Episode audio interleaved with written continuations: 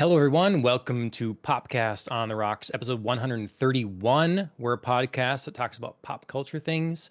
And sometimes there is whiskey. My name is John, and I'm joined as always by Andrea.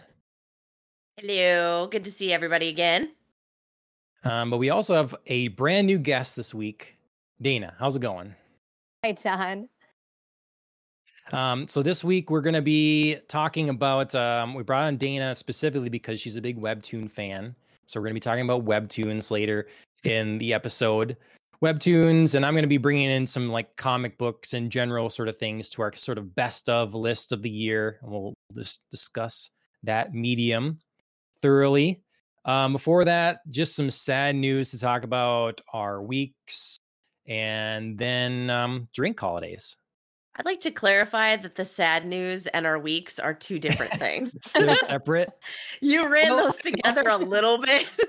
I didn't. I, I, did think of that in my head, but I'm like, you know, I don't know. It's uh, I don't know what your weeks are. Maybe they're maybe they're sad. I, I hope not. I mean, I'm like sad adjacent that we took down our Christmas decorations, but that's my biggest yes. tragedy. So. mm-hmm. Well, for people watching, can see that Dana didn't yet. So she's got the Christmas cheer going still. I know. I'm just like grinching it up over here, and she's just like one of the Who's down in Whoville with like her brightly lit Christmas tree. you know what? We are the kind of people that put our Christmas tree up November 1st and we don't take it down until the end of January. It's such a labor of love. So I soak up yeah. every minute. For sure. Andrea... This is like the the only problem I have with the real tree. Like you can't just let it sit around because then it will die and like pine needles everywhere. It's drooping, it's sad. Like, you know, you don't want you don't want Christmas to be that sort of like out with a whimper kind of, you know, dragging it out. So, we did have to get rid of the hmm. tree, but yeah. I didn't know you did a real one. We do, yeah, yeah. Um, we didn't always. I mean, we've had a couple of artificial trees that we used to put up, um, but Chris is just like really one of those people who loves like the smell and the feel of a real tree and i i totally get it too. So yeah. I'm hmm. very impressed. I think having a real tree is a lot more work. So yeah. we've never had a real tree. I'm allergic to spruce so it is a little bit of a crutch oh yeah. Because you can just yeah. forget about it and leave it. But i think yeah. the real tree is really authentic.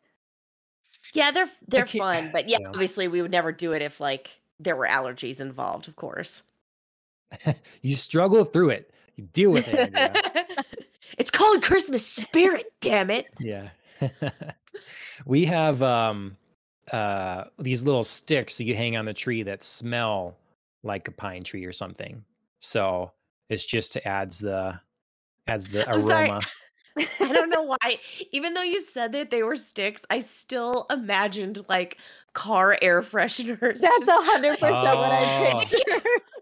That'd be funny. I mean, yeah. I know I know it's obviously not what you put on your tree, but like that's the mm-hmm. first thing that came to my brain was just like those little like fake pine tree. Yeah. Car air fresheners. That'd be funny. Uh, I'm um, sure somebody yeah. somewhere has done that. There's, there's got to be like an air freshener right. Christmas tree that existed at one point. The companies that make them, right? I'm sure they they should be right. the ones doing it. Yeah, know, leading the charge. Display. Yeah. Mm-hmm. Well, I'm jealous, Dana, for sure. Uh, normally we put our tree up much later than that. We put it up after Thanksgiving, but mm-hmm. we do leave it up pretty long. And that's my thing. I want to leave it up. But to this year, we just want to not have the babies arrive and then it gets oh, waved. Yeah. And, yeah. So I want it to Try be to put that away. Done. Yeah. Mm-hmm. So makes total sense. Yep. So, all right. Well, yeah, Christmas happened, New Year's mm-hmm. happened. Mm-hmm. Um, you know, we got lots of drink holidays usually associated with those events. Mm-hmm. Right. Yes. We've got a bunch, of course, related, um, unsurprisingly, to the holidays that were just celebrated. Um, on Christmas Eve, 1224, it was National Eggnog Day. Um, you know, they they just have for drink holidays on Christmas Day, Christmas Day. Because I feel like okay. there's just a plethora of different things that people associate with like Christmas drinks. Like you could be doing like mulled wine. You could still be doing eggnog. You could be doing a Christmas punch. So lots of options. I feel like they're just better to just be like, hey, it's Christmas. Yeah. Um, unsurprisingly, 1231 to close out the the year, December 31st, it was Champagne Day for new for the uh, transition into New Year's. Um, and then January, the entire month, there are two holidays that are celebrated. One that I will be celebrating, and one that I wish I was celebrating. uh, so January is uh, officially also known as Dry January, which, shockingly, being pregnant, I will be celebrating Dry Ginuary. Uh, but I wish I was celebrating January because gin mm. has become one of my favorite go-to spirits for cocktails. Um, yeah. So yeah, I mean, I know I know I'm not alone in saying one of my standard drinks is a G and T, but I've I've done a lot of different like fun kind of cocktails on the show before with gin as a base. Um, so can't wait to get back to that once I am also uh, post baby arrival. Not in time for for January, but not right. too long now.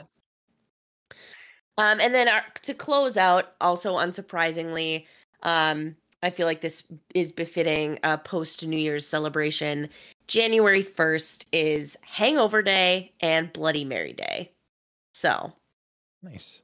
Thing, things to I deal can... with uh, if you've had too much champagne the night before. I, I also feel like now... this would be this would be like super fitting for the Monday after Super Bowl Sunday in America. I mean, I know that's very oh, yeah. like regional specific, but yeah, absolutely Super Bowl Sunday is uh one of the most unofficial official drinking holidays. Mm-hmm. I can see Andrea in a couple months um do like G and T's every day and someone's like, "Andrea, what are you doing?" I'm celebrating Ginuary. Andrea, it's early May. Guys, I have May. time to make up for her. You don't even know.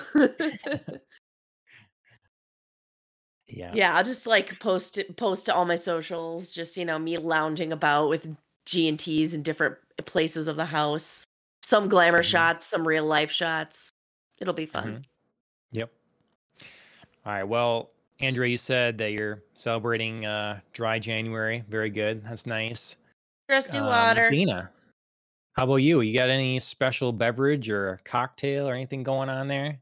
I do. I actually have a peppermint patty. It's a oh, okay. hot cocoa with peppermint schnapps. So nice. Yeah. That's kind a, a nice Christmas classic. Drink. Yep. Yep. It is Christmas at Dana's house. Yeah. Darn it. I want to be over there. Seriously. I just feel like the Grinch, I'm like up above trying to like reach down on Dana's photo, trying to steal all her Christmas spirit. yeah. Mm-hmm. Nice. All right. Um, well, I got um, hey, you know, for viewers, they'll know that I'm still going through the mm-hmm. Gotham City cocktails book that I got from my parents-in-law last year.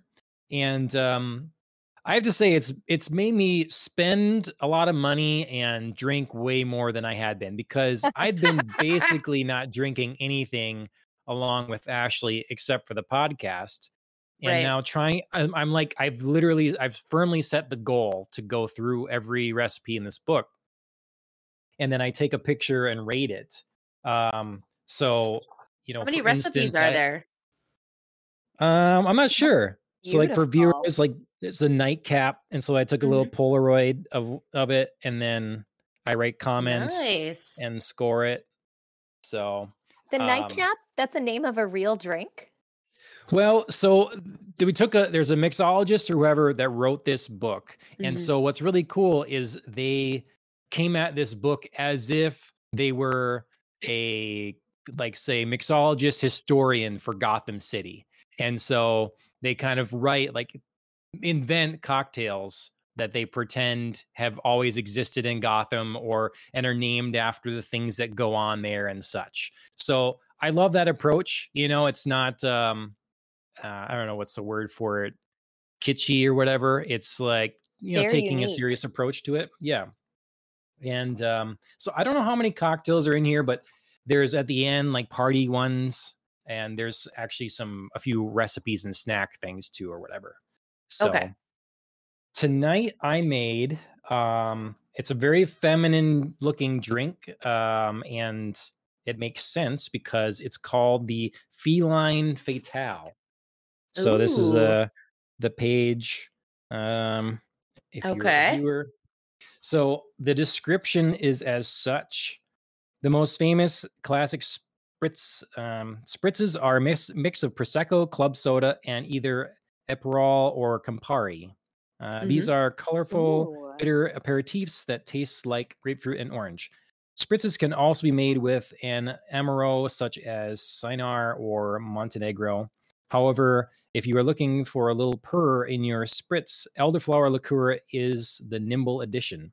All felines Nice. seem to agree on a blend of half elderflower and half Campari. So this is an ounce of elderflower liqueur, an ounce of Campari, two ounces of Prosecco, an ounce of club soda, and a lemon slice for garnish.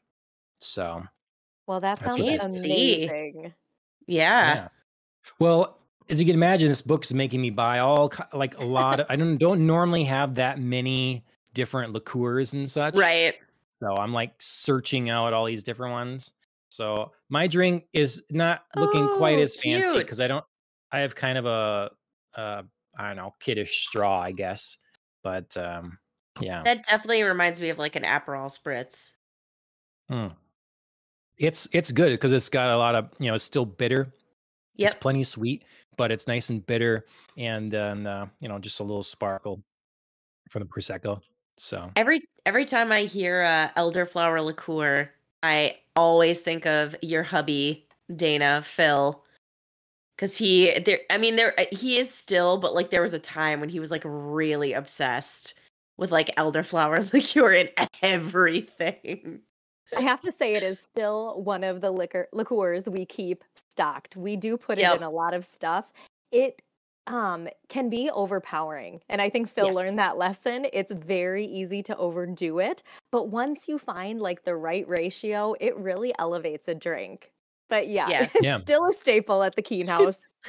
I love Nice. it. I love it. It's definitely where I was first introduced to it in like somebody actually mixing it into a drink outside of a Mhm. bar. I love it. Yeah, I mean, I feel like maybe it's just that the time that we sort of came of age, and but I feel like, and it wasn't all that long ago. A lot of these things were much harder to find. You know, Mhm. it's sort of like uh, we can look at the beer scene for sure. When our parents grew up, you just it just was not that kind of selection. You know, No. beer A, beer B sort of thing. And then even with even now with the cocktail scene and liqueurs, these things existed. And obviously you go to a nicer cocktail lounge, you know, or speakeasy and it's there. But these things are so much more common now. You can go to a Mhm. regular place all over. And I just think, you know, someone that's older, correct me if, you know, if I'm wrong here, but um, like so elderflower really felt like it started appearing all of a Mhm. sudden in bars Mhm. i don't know what it's been five years now time flies you Mhm. know but all of a sudden it's like oh elderflower and you know little effervescence little nice uh, something floral in my drink and now it's not uncommon so hmm yeah Yeah, I think uh, I think it's always been, you know, long standing for you know uh, older adults, adults of our parents' age, further back generations to like have stocked bars, but like having a stocked bar never meant like liqueurs per se. Like you always No. had like the basic staples of like alcohol and liquor and you had, you know, a selection of beer and wine for your guests, but there was no you know, if you were going to mix something up, it's like, oh, we're having like a brandy and soda or a G and T Yeah. or you know, something like that. There was no like you know, hold on, let me put these like five ingredients and make like a cocktail for you. right So, Well, when did the term mixologist even come about? I feel like that's a way more relatively recently. yeah, relatively new term as well. Absolutely. Yeah, I, it, I think everything just went from the scene that existed beca- was niche, became mainstream, and now I, I think it's gonna start going niche. Like it's had its moment. I think it's Mhm. gonna because more and more studies keep showing that young people aren't consuming alcohol at the levels that they yep. were recent. You know, it's like it's it's dropping off, and it's in it's an exchange, I think, for uh, weed and CBD and stuff like that. You know, but mm-hmm. I think that that's going to be the the shift. You know, mm-hmm. um, mm-hmm. so I think we kind of hit a moment where we are seeing cool cocktails sort of all over the place and I think it's going to start to fade. Like you'll see, you know, Ashley's noticed too. More and more places have mocktails. Yes. Know, so you still yep. get something fancy, but you know, um, you know, even non-alcoholic beer, as we've talked in the show, wasn't mm-hmm. really a thing before. Now you can get some options uh, there. So I have to say, yeah. I'm a huge fan of the mocktail menus at a lot of places now. Yes. Mm-hmm. They're creative. You can, I feel like it puts the social back in with social drinking because a lot of times you don't go out with your friends i feel like to get drunk but there's just that social aspect of having a good time with your friends and when you're pregnant or you're sober you know you feel like you're missing out on this aspect mm-hmm. and so just having something kind of fancy in a glass that isn't as sweet as soda just puts that yes. social aspect back in i love it yep no that's a good way to put it I, I i agree with that it's like we I've I've told Ashley that there are definitely times where I feel like I should be getting a cocktail and then I do and I'm either thinking, well, this was made poorly or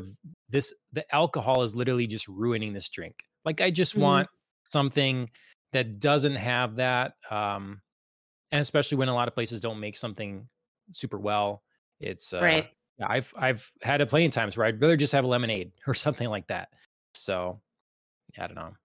But this this cocktail book's been great because every eh, pretty much every recipe's been good so far. I'm, I'm doing a out of five scale for it, so okay. I'll have to sometime make you guys the the best of the best as I'm going through it. Like what's uh yeah, or I was gonna say you should uh you should uh uh as you near the end maybe throw a party and and uh show us some of the party cocktails that are in there. Yeah. Mm-hmm. Yep. I know you're not a big eggnog person, but there's a twist on eggnog or kind of eggnog replacement sort of thing. Well, so. I I did caveat that fact by saying like I didn't really feel like I'd tried really good eggnog. Like I've had eggnog right. out of a carton and whatnot. So, you know, like there's yep. there's space there for me to have more nuanced opinions. Perfect. All right. Well, moving on from cocktails and beverages and drinks, um, let's talk about our weeks a little bit. We can talk, you know, New Year's celebrations, what you did for Christmas, yeah. or whatever you consumed for for media and such over the last um, last week or so. Um, Andrea, why don't you kick us off? All right. Um, I mean, keeping a little bit on Christmas just because it's tradition. Uh, Chris and I had a wonderful time this year watching uh, Muppets Christmas Carol, which is his favorite Christmas movie. It's one of my top Christmas movies as well. Um, we introduced Everett to it. She was good for like half the movie, which I thought, you know, for an almost two year old, yeah. not bad. Um, I'm sure, like, you know, adorable little fuzzy Muppets helped a great deal.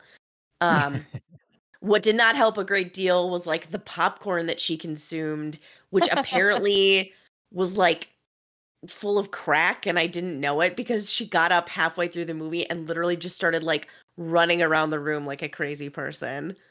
And I was just like, kid, this is popcorn. Like we didn't feed you like pure unadulterated sugar or like you know, like I said, drugs or something. It was just Did you look at the label? I don't know.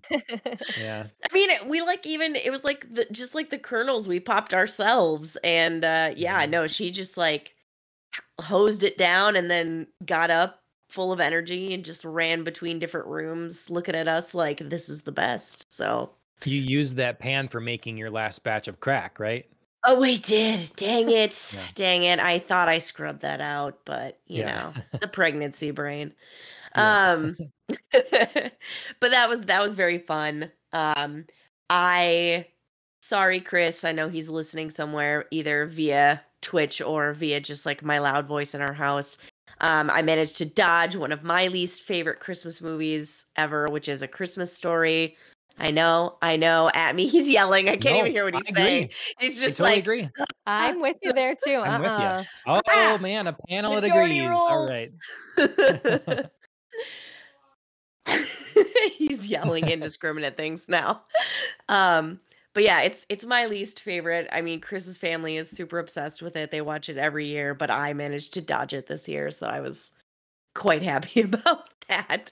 I know nice. um I know there's been a resurgence I think in it because a Christmas story Christmas came out, which some is like a sequel. some sort of sequel, yeah, with like the mm-hmm. original mm-hmm. guy who plays Ralphie. Um, I think that just like came out. Maybe it's on HBO Max. I feel terrible. I'm like promoting this thing that I totally hate. don't promote but it. Also, I, we I don't. But matter. also, it is like a pop culture thing, so whatever. It exists, it exists out there. I'm sure I'll watch it at some point uh, because Chris will, you know, only be able to be kept away for so long. Over the holiday season, I dodged it. Um, something I didn't dodge, but I also wish I had. We were just kind of flipping around um, randomly as we were snowed in by our terrible Minnesota snowstorms, and um, the one of the channels that we were watching was showing a marathon of the Fantastic Beasts series and it just sort of reminded me um, of of the potential of a really great series that just took a hard left um and w- ended up being really disappointing to me. I mean i i'm sure there is a gamut of opinions about this um but to me it, it especially is shown in the difference between the first movie which i really really liked and I thought had a lot of great potential and was just very unique storytelling, a fun kind of side background to the Harry Potter world, getting introduced to Newt Scamander and like how he wrote this book that, you know, appears in the Harry Potter books as part of Harry's coursework. It's so fun and such a unique story, such unique like vision in creating these creatures. And then the second one just felt like like nobody had watched the first one and thought of any sort of like continuity going on other than like oh right we have to use the same characters. We should do that. And we should also like have some beasts in there. They shouldn't like be central to the plot or anything. You know we should just create some like fun stuff to put on the screen but let's not like make any other connections at all. And uh yeah. So i just i don't know i was like watching that and just really thinking man what a series that could have been. And it was really kind of a bummer.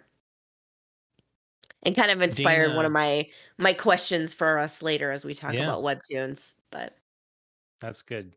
Dana, what do you think of Fantastic Beasts movies and or Harry Potter? Oh, I actually agree with everything you said, Andrea. I loved the first one for exactly the reasons you pointed out. It was the feeling of almost getting to experience Harry Potter again. You couldn't mm-hmm. mm-hmm. imagine mm-hmm. it. It was this whole new world that was created. It was so unique but familiar at the same time mm-hmm. because of the tie into mm-hmm. Harry Potter. The story was gripping, and I had the same expectation. I thought, oh boy, that's brand new material. They can really make the movie or make the story around the movie rather than making the movie around the book like they mm-hmm. did with Harry Potter. And the second one was so much darker. I love how you said it didn't tie in with the first one. I felt the same things. I just didn't get the same joy out of watching it. Did the third one even come out? I don't. Yes. Yeah. I. It's also on HBO Max, I think. Right? It's on HBO Max. Mm-hmm. Yeah. Yep. John, what is your thought with it? You guys are huge Harry Potter fans. Yeah. Um. Well, if it's any indicator, I didn't see the the third one. Um, I I, I think that it's amazing what they managed to achieve with the original Harry Potter movies. You know, like keeping mostly the same actors for the whole run of it, mm-hmm. and like even though shifting between directors and composers, like having a consistency, and you know there were changes from the books, but some of them I'd argue for the better, and others like I mean you have no choice. Um, and with Fantastic Beasts, yeah, I I really like the first one. I've always enjoyed the adult moments more, like following the adults and the adult characters in even the Harry Potter books. And so I mm-hmm. liked having those, you know, this movie, Fantastic Beasts, being about that. Um, it was fun. It was quirky. We had cool performances. I did think from the beginning it shouldn't be called Fantastic Beasts. Like you're limiting yourself. You know, if you're gonna have Fantastic Beasts, then it can be the first one can be called Fantastic Beasts. Yeah, but, I agree with right, that. How are you going to incorporate beasts into every one of them? It because the the crux of the story was really about Grindelwald, so mm-hmm. it needs to be mm-hmm. something about Grindelwald. You know, his rise, his fall, whatever. You know that kind of thing. And so it could have been Wizarding Worlds, Grindelwald this, and you know Grindelwald's that, and Dumbledore and Grindelwald's that. You know, whatever it was. Um, or you could have just had yeah. three separate titles. Yeah, you know what I mean. Right. Like, there's there's yep. no need to like, in my uh, opinion, have like a prefacing like this thing, and then you know semicolon or colon the rest of the title. Like we get it. We know. Like as soon as you see the trailer, you're like, right, cool, got it. Well, executives are wor- very worried about audiences making the connection and understanding that it's part of the same universe as this other thing that you like. And yeah. then the, on top of that, getting worried that you don't know in which order to consume them. Oh, it's so know? silly. And, There's so much handholding. Like people can figure it out. Mm-hmm. Especially with the internet now, it takes one exactly one search. Takes, you know, it's yes, exactly. Like if you're not living through like the release in real time, like you said, yeah. it takes one one second search just be like, what order? Mm-hmm. Yeah. So yeah, I know we're we're not a panel of uh like hot disagreements at this point, um, but uh, discussion because yeah, it it just it was a it was a really a letdown, and um, it's it also shows kind of where we're going because there's really heated up this last week rumors again about rebooting the entire Harry Potter franchise. Mm-hmm. Um, there's talks with executives and J.K. Rowling to work together on creating some sort of f- future movie projects and stuff like that. That was one thing a couple weeks back or whatever. Which mm-hmm. I'm like, okay, that's fine. That makes sense. You know, they're looking to use the IP that they have the rights to, and like, let's tell more stories. But then it comes out like, are we really talking about redoing the whole thing? Because right, that's the case. If that if there's any validity to that, it's a total mistake. I, I was Too just soon. talking about how Harry Potter was an amazing achievement that they managed to do that that story over that amount of time with the same actors. You're not doing that a second time. It's not happening. It will fall on its face. Yeah, I mean, I don't really know. It, it certainly feels possible to do. Um, I mean, obviously they did it the first time, and then I think of like movies like, um, oh God, what was Wes Anderson's one that just came out um a couple years ago, where they it, like he filmed it over twelve years with the same cast. I want to say it's like The oh. Boy or something. It it was insane. Like it, it was like showing like literal different stages of like this boy growing into manhood. Um and so it was like really fascinating to watch the actors like actually age like sure. these number these specific number of years. So it would have to be like a very specific vision. You'd have to lock down very specific people. Do you know what i mean? Like this would be an insane feat. Um and you'd have to decide i think pretty quickly whether or not you wanted to just lock down like the core like we're going to lock down the golden trio and maybe two other of the kids and then just like peripheral characters may have to just change or whatever. Um so it certainly feels like you could maybe do it but that's a huge massive undertaking. And i don't feel it's necessary. It's too soon. Like these movies are these movies are still good. They're still popular. They're still like spawning off other like ideas, other IP. Like there's so much else to explore right now. Like why go back to this original material when you don't need to? Nobody is sitting there being like, these movies were so awful. We're so disappointed. I mean, there may be like one or two fringe people. I don't, I don't, you know, speak for everybody in the entire world, but there's no like massive movement or like general public feeling of disappointment. So don't mess with it yet. It's too soon. Yeah. It's we you know, I don't know, maybe uh, maybe I don't know of any, but usually for instance novels that were maybe written a hundred years ago still don't get rewritten. They get reissued. They get new copies. Right. They get a Barnes and Noble edition, hardcover, whatever, you know. It's but they don't get remade. Why? Because writing as a medium has writing novels has been largely the same for a long like the technology hasn't changed. You can read that book then and you can read it now if you understand the language, you can understand it.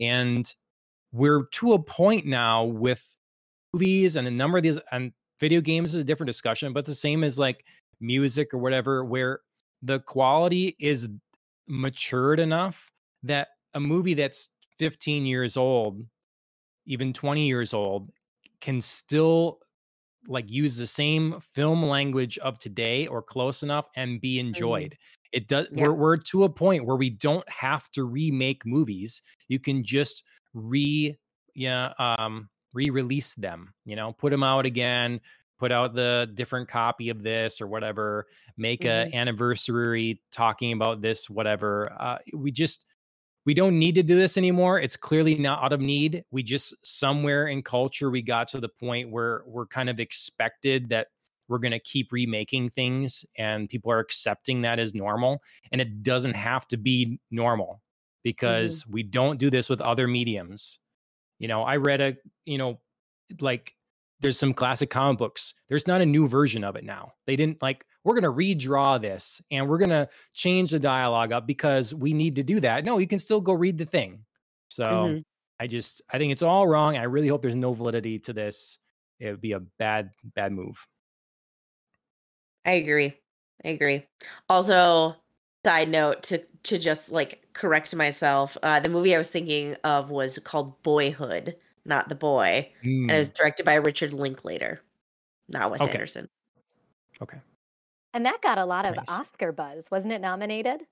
Yes, um, I believe Patricia Arquette won an Oscar an Oscar for Best Actress. That was definitely in the talk for Best Film, Best Director, Best Screenplay. I think also. So yeah, okay. Love nice. when we can celebrate movies that do take you know new technology or new ways of filming and bring it to the forefront because there is still so much that we can do that we're not. So movies like that or you know when james cameron came out with the first avatar and the whole thing was shot with a 3d camera for the first time like there's so many different ways that you can highlight stories. I agree i wish we would do more of exploring those kind of ways to show the story rather than just recreating ones that have already been told. There's so many novels that are fantastic that have never been made into film adaptations too. There's certainly no shortage of source material for them to pull from. So it does mm-hmm, seem right. very silly to reboot something so successful as Harry Potter so soon after its initial release. When you said, John, there's nothing new I feel like they would be bringing to the technology or the story at this point. Mm-hmm. Mm-hmm. Yeah. Yep. I don't I don't give any cares, you know, a hundred years down the road if you're like, we have a really cool idea because technology, storytelling, whatever is different, and you want to go after, you know, Harry Potter because hey, there's like a really cool way we think we can show like the magic of the wizarding world.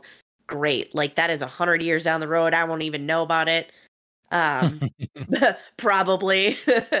But you know like that's that's far enough along where like nobody's thinking like boy it's too soon to reboot you know this franchise. But yeah for now just just leave it be guys. Yep. Yep. Um okay well that's fun. just yeah, just to just to keep on it's kind of a similar topic. Yeah. I know. I can see why you guys topic. you run over time. we do, we do. We get on these like sidetracks all the time. It's it's John pretends like he does it, but it's usually led by me. John John like leads into our rants, but I lead into like our yeah. divergences all the time. Oh, that was she super does fun. It to Let's me on purpose. um, but yeah, I mean, keeping on kind of a um, you know, book to film uh, topic here and new source material that can be made into films. Um, I read the book over Christmas break, Luckiest Girl Alive, and then watched the Netflix movie that just came out about it, um, starring Mila Kunis. And I, this was one of those ones where I think Mila Kunis's performance like drove what I liked about the film adaptation because she was like insanely convincing. She did a great job as the main character telling her story, but I ultimately liked the book better for its ability to give a more nuanced um, portrayal of our main character, nuanced showing of our storyline, um, which for I will just keep pretty high level. Um, for anyone who hasn't read it, and if you want to know nothing, like cover your ears now. But um, it follows a, a woman who's built a successful life for herself in New York City. She's a magazine editor. Um, she's about to get married, you know, to someone from an old money type family. She feels very successful, very on top of things. And she is approached about doing a documentary um, about a tragic school shooting that happened in her childhood. But then we learn that that's kind of only the surface of what went on at this school and things that she's had to live through. So it's really just an interesting look at, you know, someone who survives horrific trauma and coping mechanisms that come from that. Um, but then I didn't feel like the main character was too one sided. I felt there were like a lot of different sides to herself that we got to discover along with her as the reader and i think just like a book was was the more natural format to do that so kudos like netflix did um an above passable job at this film but it's just something that's better told as a book. Sure. Yeah. So. Well, anytime Netflix can adapt something and it's above passable, that's that's pretty good for Netflix. Yeah. Yes, yes, not bad Netflix, not bad. And uh, you know, obviously capitalizing on something a book that was just released, pretty popular. They just like shot right on that and uh put out this film. So yeah, good job. But yeah, ultimately, if you're choosing between one or the other, go read the book for sure. Sounds good. Cool. Some original Netflix con- content that I did enjoy, though, to round everything out. Uh, I finished season three of Dead to Me, which is a show I love. It ended, I feel like, at a good time. It's definitely a show that could not go on. It's not like an eight series or eight season series. It's like this solid three three season series was just fine by me. I will uh, miss Christina Applegate and Lin- Linda Cardellini's chemistry as like best friends and partners in crime. Um, but as for like stories to tell from the show, it ran its course and good job. Oh, I'm happy Good. to hear that, Andrea. I'm a huge fan of the show, and I've only Love watched a couple episodes of season three. Just and with the holidays, I got busy, and I was Yep. really nervous because I'd read all the press about how this was their last season and how Christina Applegate had to really push through to finish filming it with all of her MS, um, Yes. you know, issues going on. So I was nervous to finish it because I didn't want it to go bad on a series I loved so much. So I'm Yeah. really happy you feel like it ended on a good note. I do. I do. I think um I think, you know, it got a little twisty with plot lines, but the core of the show was always about like these two women anyway, and they ground it so well that they carry us through some a couple of moments of like, oh, not not anything bad, but just like probably stretching a little bit of believability, but it's okay because we're in the world of this show. So awesome. Nice. Yeah, well, it's that's a rarity to get something that you know knows when it should be done. Yes, start to finish is nice. So yeah, yes, great. Yeah, no, I, I I always love a show that knows you know kind of when it's supposed to end and and actually does so instead of like pretending like oh we're so successful that means we should just keep going. Um, another one of my favorite shows, The Good Place. So hard to let go of that show, but like four seasons. They didn't have stories to tell beyond that. Again, like kudos to writers who know when to end a series and when to end it strong because that's a yeah. hard thing to do to walk away from. Nice. Um Dana, how about uh how about your your week or last couple weeks? What have you been up to? What have you been watching? Oh yeah, well, circling back to Christmas, you know, with the holidays, my two young girls, they're perfect ages, they're seven and four, to get into all those Christmas movies. So we try to do a mix of, you know, the classics and new stuff that comes out. And Andrea, you and I have um butted heads on this before, but I like a Muppet Christmas Carol. Don't get me wrong. I mean, who doesn't love the Muppets? It was part of the 90s culture. But I really feel like a Mickey Christmas Carol is superior. And I am definitely swayed by my girls' love of Mickey and Minnie. Yep. You know, they prefer it. It's a little less scary. Um, it's more familiar to them. But I just love Scrooge McDuck. There's just something something about mm. him being that character. Totally. That I totally get it. Awesome. I but mean, my oh go ahead. DuckTales was DuckTales was a huge part of my childhood, so yeah. I totally get it. I totally get the pull. Yeah. yeah, and we watch DuckTales on repeat. I mean, you just can't. you can't replace some things. No, so that's uh, special special side talent. I can still sing the entire DuckTales theme. Do like it. I know it word wow. for word. No, not right now. Definitely not. But I will. Once once uh, dry January, yeah. Once dry January is over, we'll we'll make it part of my January, my late January celebration. But That's I will show impressive you impressive talent. Yep. Um, Like, some other Christmas movies, I have to say we've absolutely been in love with the new rendition of The Grinch that came out last Mm, year, 2 years mm-hmm. ago, the one with Benedict Cumberbatch. Have you guys seen mm-hmm. it? okay. No. I did watch it for the first time this year. That was another kind of like it happened upon TV, and we were like, oh yeah, we should watch that. Oh, I love it. You know, I've seen every rendition made. We actually took the kids to the children's theater last week and saw the play version of it. But I feel like, oh, it's so cool. I feel like Benedict Cumberbatch's version is the most superior, and rightfully so. I read an article that said the only reason he would do it was if they made a more child friendly, relatable version of The Grinch. Less scary, more relatable. Um, and they succeeded. It's hilarious. I mean, Phil and I laugh as much as the kids, and I've probably seen it a dozen times. So we watch that one frequently.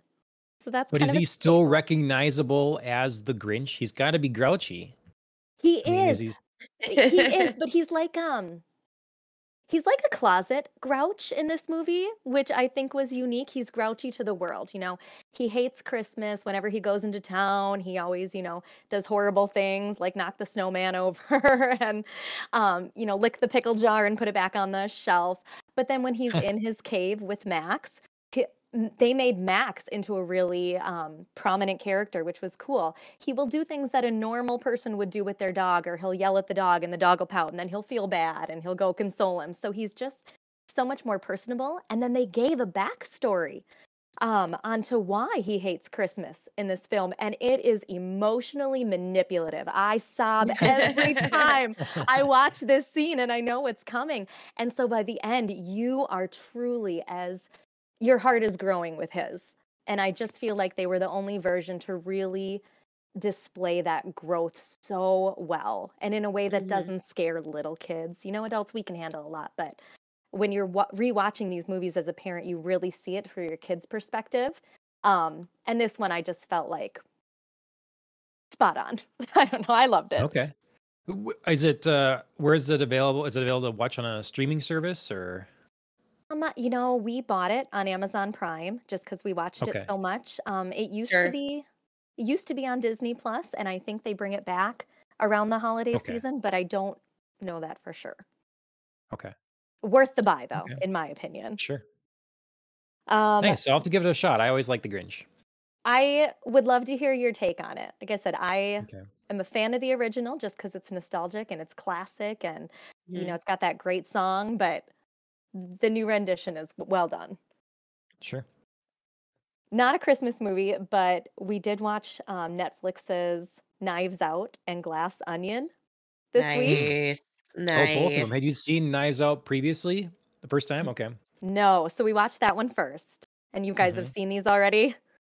Knives Out, Knives yes. Out.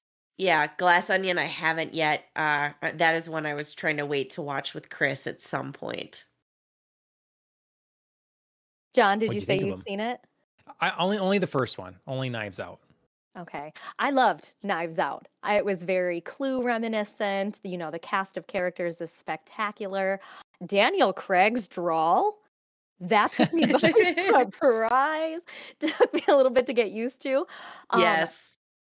But you know, loved it. Chris Evans in that first one. Oh my gosh, just such a unique um, stretch from Captain America. So I thought it was well cast. And then Glass. Yeah, it was fun to see Don Johnson in there. Yes. And then uh, like a breakout role for Ana de Armas, you know, and then she yep. becomes a Bond girl, works with Craig Moore, so like all that stuff was fun. But, yeah. So yeah, I, I I hate Rian Johnson, but I do like that movie. So.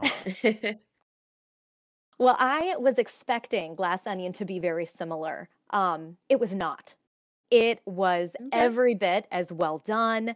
Absolutely loved it. It was a completely different storyline with Daniel Craig being the only tying factor into the first one, which was sure. so unique. There really wasn't a similarity other than the fact that he's a detective in the second one too trying to solve a case. The other really cool thing with the second one was it was one of the first movies I had seen that the story was set during the middle of the pandemic. So people are mm-hmm. wearing masks and oh, they're talking sure. about being stuck in quarantine and Daniel Craig hasn't gotten out of the bathtub in a week. Um so it was very um I don't I don't even know how I felt about it watching something that was so you know traumatic for so many of us and so world shifting being portrayed yeah. in a movie. It was almost like, you know, ooh, too soon, but it was cool at the same time. Okay. Sure. So, Phil and I differ. I preferred Knives Out because I loved the vintage feel of it. He preferred Glass Onion because it was so um, bigger and Timely. new age and epic. Okay. So okay. it's funny. Um, I heard the second one is like more comedic. Just yeah, of, like the mystery takes more of a backseat than the first one that felt more like you say, kind of classic murder mystery sort of thing.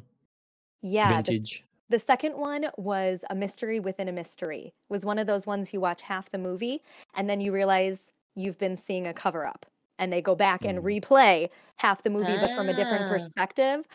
Okay. Oh, it's it's so well done. I don't want to spoil anything cuz you'll okay. you'll love it. But Daniel Craig, I mean, nails it. Again, he's so good as an actor and again, it's fun to see him do these different roles. Sure.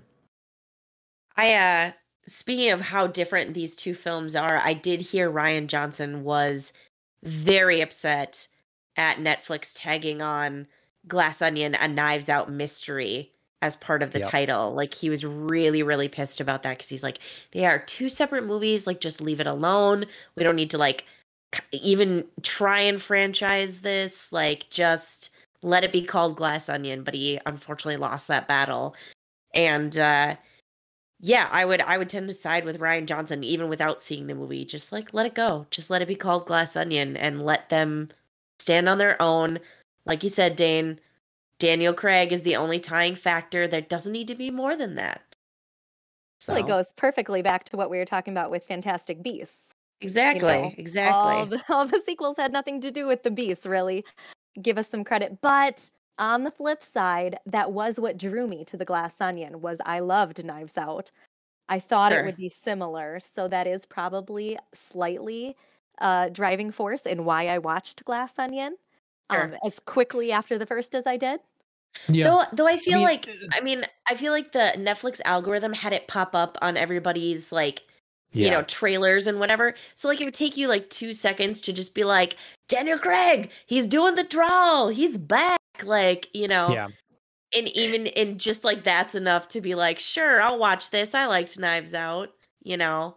I agree. It relies on it's a marketing shift. You need to do something different, but uh, you know, it's feasible. It's less, yeah, it's it's kind of lazier to do slap the title on there but it's not like a lot of people are necessary and maybe i'm wrong i don't feel like a lot of people are noticing what's coming next to watch based on a solitary movie poster at their local yeah. cinema anymore you know right. you're not walking by oh that that look at that movie that's coming you know i'm sure right. that happens but more and more yeah someone's at home they're on opening up whatever their streaming services of choice and whatever the company gives them on their splash screen, their homepage, or whatever they see being passed around social media. You know, that's how people right. discover stuff. So like it doesn't have to be that sort of thing. So, and all the marketing now, it's not just a poster again, it's all like you're scrolling and it's a 30 second clip thing, you know, with a yes. release date or whatever. It's always like a moving something. It's not, you know. So, well, glad I'm I'm glad you liked both of those. Uh, my sister and her husband watched the new one this last week as well. I'd said when it was coming out, like I wasn't going to go to the theater for it, um, but when it comes to Netflix, I, would like to give it a shot because I'm a Daniel Craig fan. So, for sure, yeah. yeah. Um. Well, that's good. Anything else you got had going on?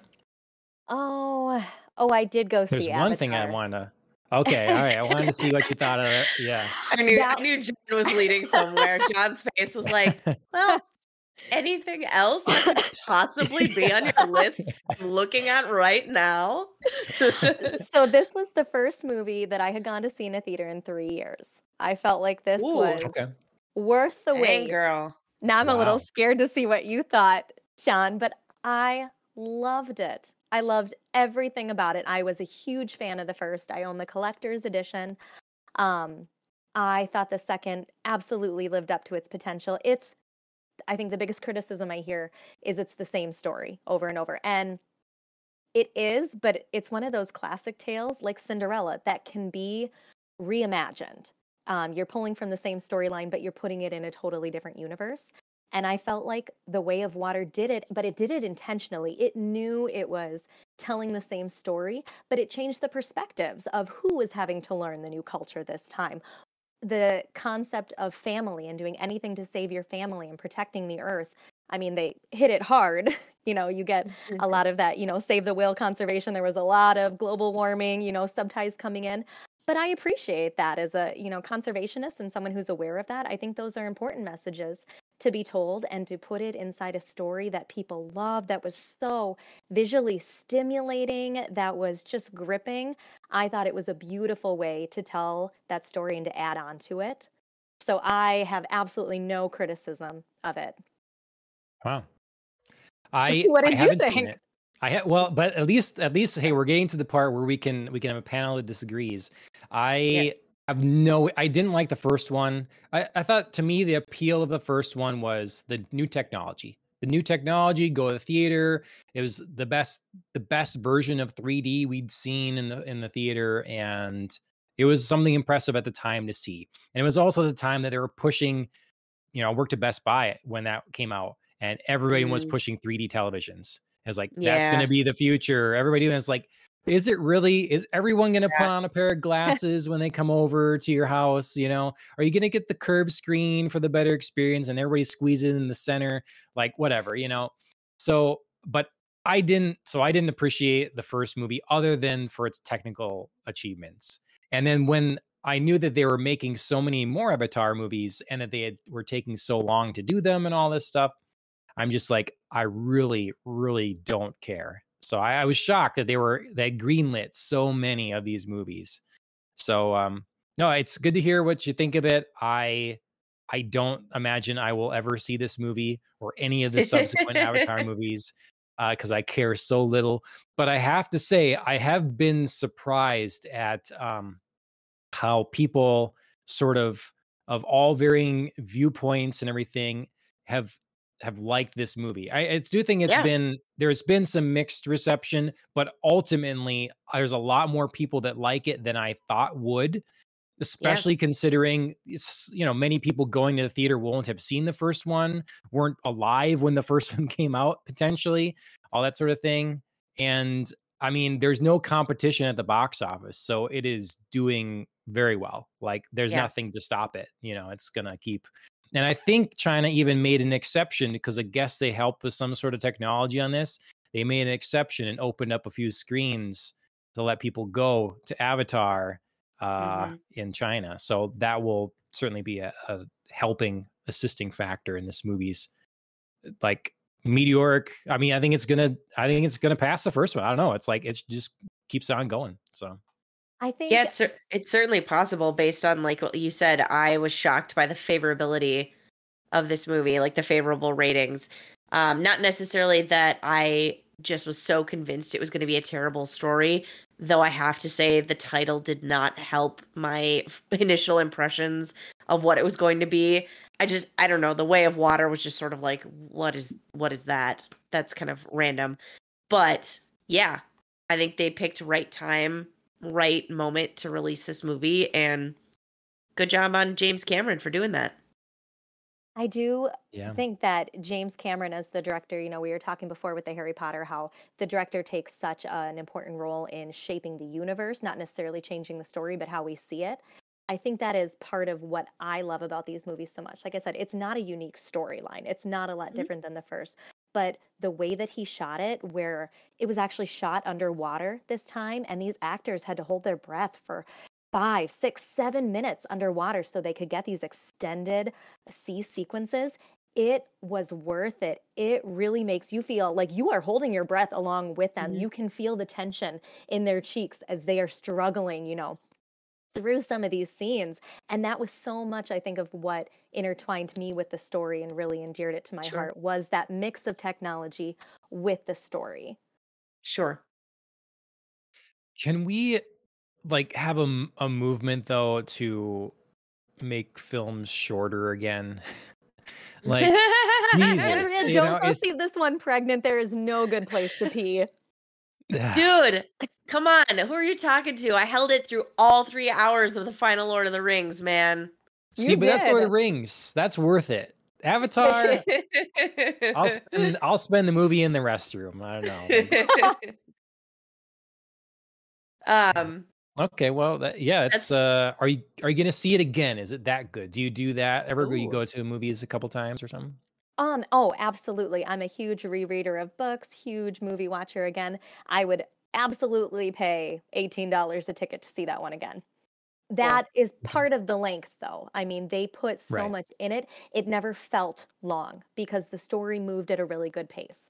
So I feel like in seeing I feel like in seeing it again, I would catch things I didn't see the first time because I was following the story so much. I can't say that about every movie, but I would on this one. Okay. Nice. I've been kind of debating back and forth. Chris and I have some like movie passes that we're trying to decide mm. different things to like go see. So I was kind of like, with everybody's favorable, you know, take on Avatar, like maybe we should go. Why not? I mean, like like you said, John, there's not exactly like a, a host of choices in yeah. the theater right now that I'm like burning with desire to see. Although I am really burning to see uh, something related to water, the whale. Uh, with Brendan. That Fraser. was what I was going to say. It's like go to the I've whale. Yeah. So many good things. I mean, we have multiple movie passes, so I do really want to go see sure. that as well. Um, but yeah, I was kind of, I was kind of like debating, like maybe Chris and I should go go see Avatar if we have these passes. Like, why not? Um, and it is visually like I saw the I did not see the first one in theaters, but I did see it on my parents' like 80 inch television. So it was like the closest you can get at home to a movie screen. And it was like the visuals were just absolutely stunning, large scale like that. So. Mm-hmm. Yeah, I heard originally the plan was that they would have an Avatar movie every other year. Like once they have these rolling every other year, and sure. and the year is years in between would be Star Wars movies. That Ooh. was the the original Disney agenda there. So much for that one. yeah, that's I was gonna say that. that's not happening. no. Um. Well, cool. That's good. I'm glad someone on the panel saw it. It's biggest movie out right now, so um, that's great. Um, I I didn't make it to the theater. We're not uh Ashley's not super comfortable right now being in that stage of pregnancy, so we're staying home girl. mostly. Um we did over Christmas try to like get a bunch of Christmas movies and things in, the Charlie Brown Christmas Christmas Vacation is National Lampoon's Christmas Vacation. That's the one I always try to watch every year. That's mm-hmm. the one I um and Ashley doesn't she's done with it. She's tired of watching that one. So, but I must see it. Um, otherwise, I've been in since this uh, cocktail book, the Gotham City one. I've been in a Batman kick, so I've been reading some Batman comics. We started the animated series um because Ashley hasn't seen a lot of that, and um, That's that's uh, fun for her to start that. I'm like know, jealous of her like first viewing experience of that. Well, she was saying just in such a short amount of time per each episode, how well they do adding yeah. heart and backstory to each of these villains and stuff. You know, yes. it's like things that we're missing often in shows now where they can manage to do and make you feel for Mr. Freeze in 20 minutes, you know? Mm-hmm. So um yeah, that's been good, fun, throwback. We continued on with the uh Conjuring movies, watched Annabelle Comes Home. we're trying to watch the Conjuring universe movies all like in chronological story order. You Didn't know? you miss one though? You said we flopped, like, are you like we flopped one, yeah. Okay, yeah, yeah. I was gonna say you like skipped so, one accidentally, yeah. Mm-hmm. Now we're we're back on track. So okay, okay. Yeah. Not takes a weird turn in your house, John.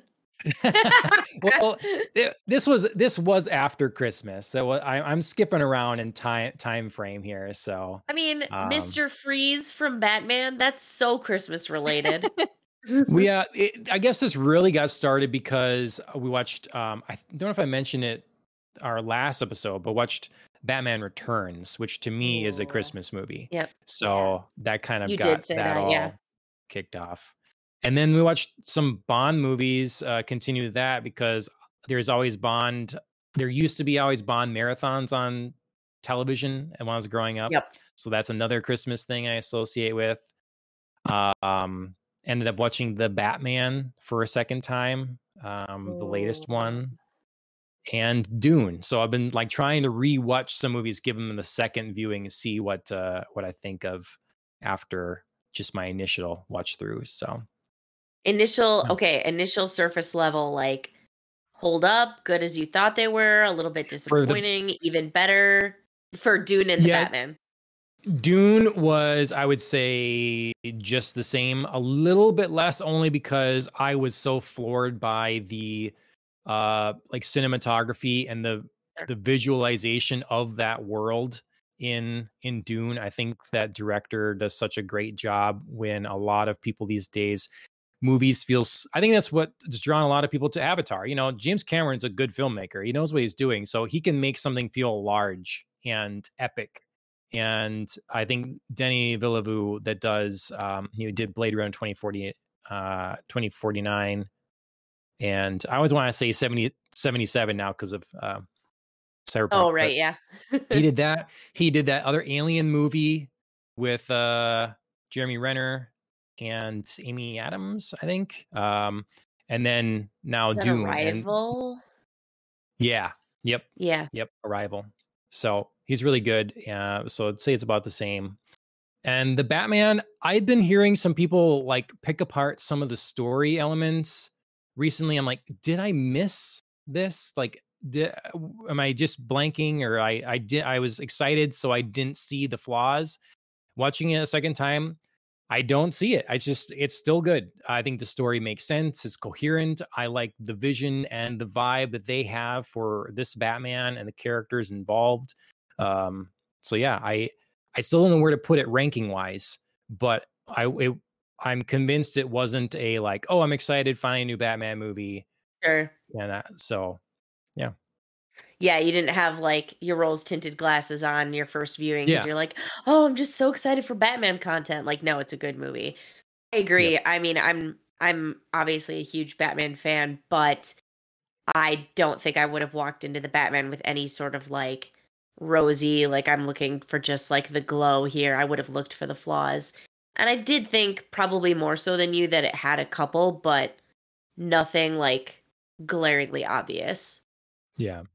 My issues it, that it was, i had it was higher viewing, it was higher up than i thought it was going to be for me. Mm-hmm. my issues i had the first viewing i still had this time. Like it just didn't change. I didn't add sure. new issues so. Yeah uh, Dana, have you seen Dune and or the Batman? I have not. Phil started reading Dune the novel, and that mm. tome is like 1200 pages long. So I think he hasn't made it through. Um, I kind of want to read the book before I see the movie.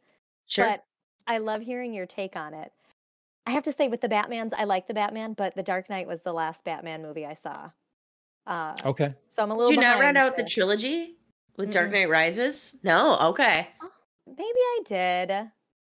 I, th- I did see Dark. I did see Dark okay. Knight Rises. Yes. Okay, I was like, man, that'd yeah. be a that'd be a Leave hard place to stop. Yeah. No, yeah. yeah, no. Dark Knight Rises was the last one, and I thought that was so epic. It was just fantastic. I really didn't have an interest in seeing another one after that. I liked that sure. one so much.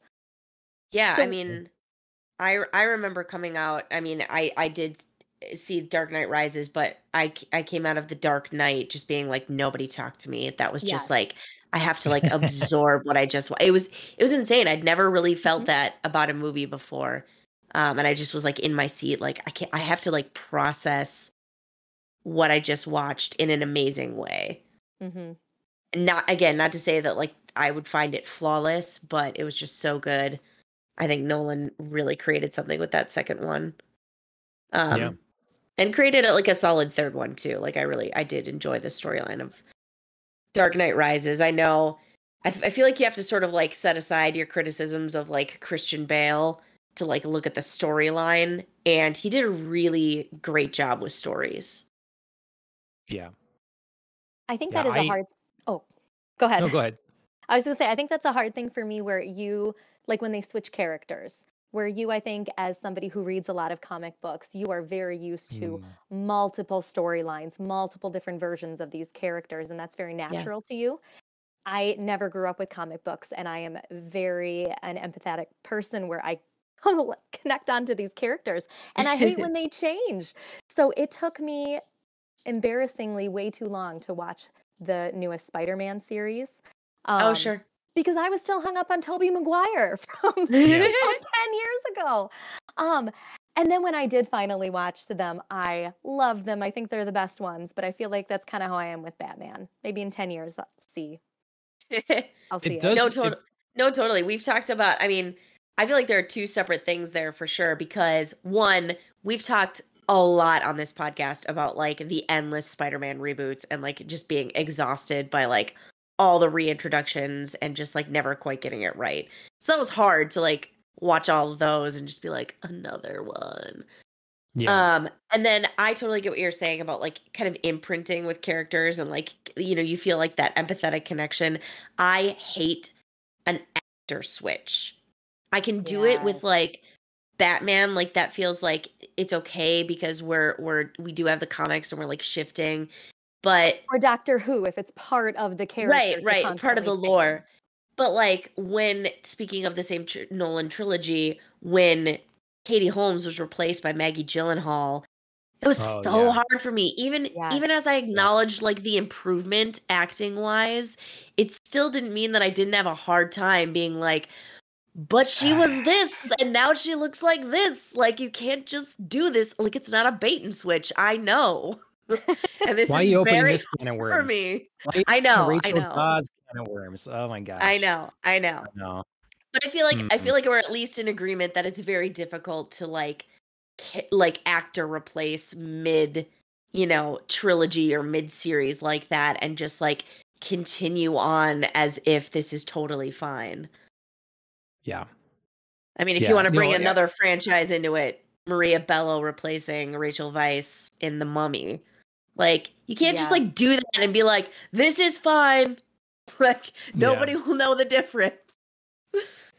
Spider-Man is egregious because we you know, they were doing this because they had to make movies often enough using Spider-Man to keep right. the rights to make Spider-Man movies. That's why Spider-Man movies will often, you know, like who knows how they're going to be in the future. Now mm-hmm. they have a kind of a deal with Disney or whatever, you know, so it's a little different. But in order to maintain the rights to Spider-Man, they had to keep making them. So it's like, oh, well, we can't make this work with this actor or this director. It doesn't matter. We're moving forward. It's happening. So reboot, reboot, reboot and you know, I enjoy the the Spider-Man movies, though I ha- I haven't seen the middle one, the new of the newest trilogy. I haven't seen the middle mm. one actually. Um, I am still like I would have probably rather we just called it. Like maybe if we were just announcing now a new Spider-Man movie, it is too much, you know. And Batman didn't feel like too much to me because I skipped over the Zack Snyder stuff. Batman versus Superman and the Justice League. I didn't watch any of those things coming out. So Same. I was like ready for a new Batman. Um, the exception I made is I did watch the the Snyder cut of the Justice League um, when that came on HBO Max, but yeah, it had been a while. So, and and watching back now, I do like the Dark Knight trilogy, but Christian Bale's voice, yeah, that really is a sticking point. that is a sticking point for me, and I don't understand why that wasn't corrected somewhere along the line. Like, just mm. it's too much. I still love the movies. I still enjoy them, but man, I don't know what's going on. Yeah, it is. I mean, All it right. is. It is only one thing, but it is obviously a central thing to like yeah, move past. It is. It's, you know, it's not just like something in the periphery. Hey, it gives us something fun to talk about because now we, you know, we can always discuss as we have best Batman, best Bruce Wayne, who has the right jaw for it, who has the right voice, who, you know, who's Batmobile's best. There's so many iterations yes. that we have lots of uh yeah. Kevin Costner. Nobody discuss. No, nobody ever votes for Adam West. Poor guy. Wait, Kevin Costner. No, I said the uh, wrong name. Michael Keaton. Michael Keaton is who I meant Michael to Keaton. Say. Okay. Okay. Yeah. yeah. Yep. I I I respect that choice. Uh, my choice is, you know, I say the best Bruce Wayne is Val Kilmer, and yes. the best Batman Ooh. is Michael Keaton. That's a good distinction. I like how you look mm-hmm. at that. Mm-hmm. I'm curious. Yeah, I really like Rob Pattinson too. John, who's your favorite Batman. Bond then? Um, yeah, I don't know. I don't know, Dana. um, it's a tough call. I Dana's I like first time on the show, and she's just coming out swinging. she's gunning for you, John. the the the the Bond that has had the greatest impact on me has been Daniel Craig. Um, though my first Bond um, was um, Roger Moore. I saw one of his movies first, For Your Eyes Only. And then like I really got into it Pierce Brosnan, but I I like all of them for different reasons. Mm-hmm. And I like the you know, it's one of the film franchises I'm okay with. They've really built the a unique way they do it.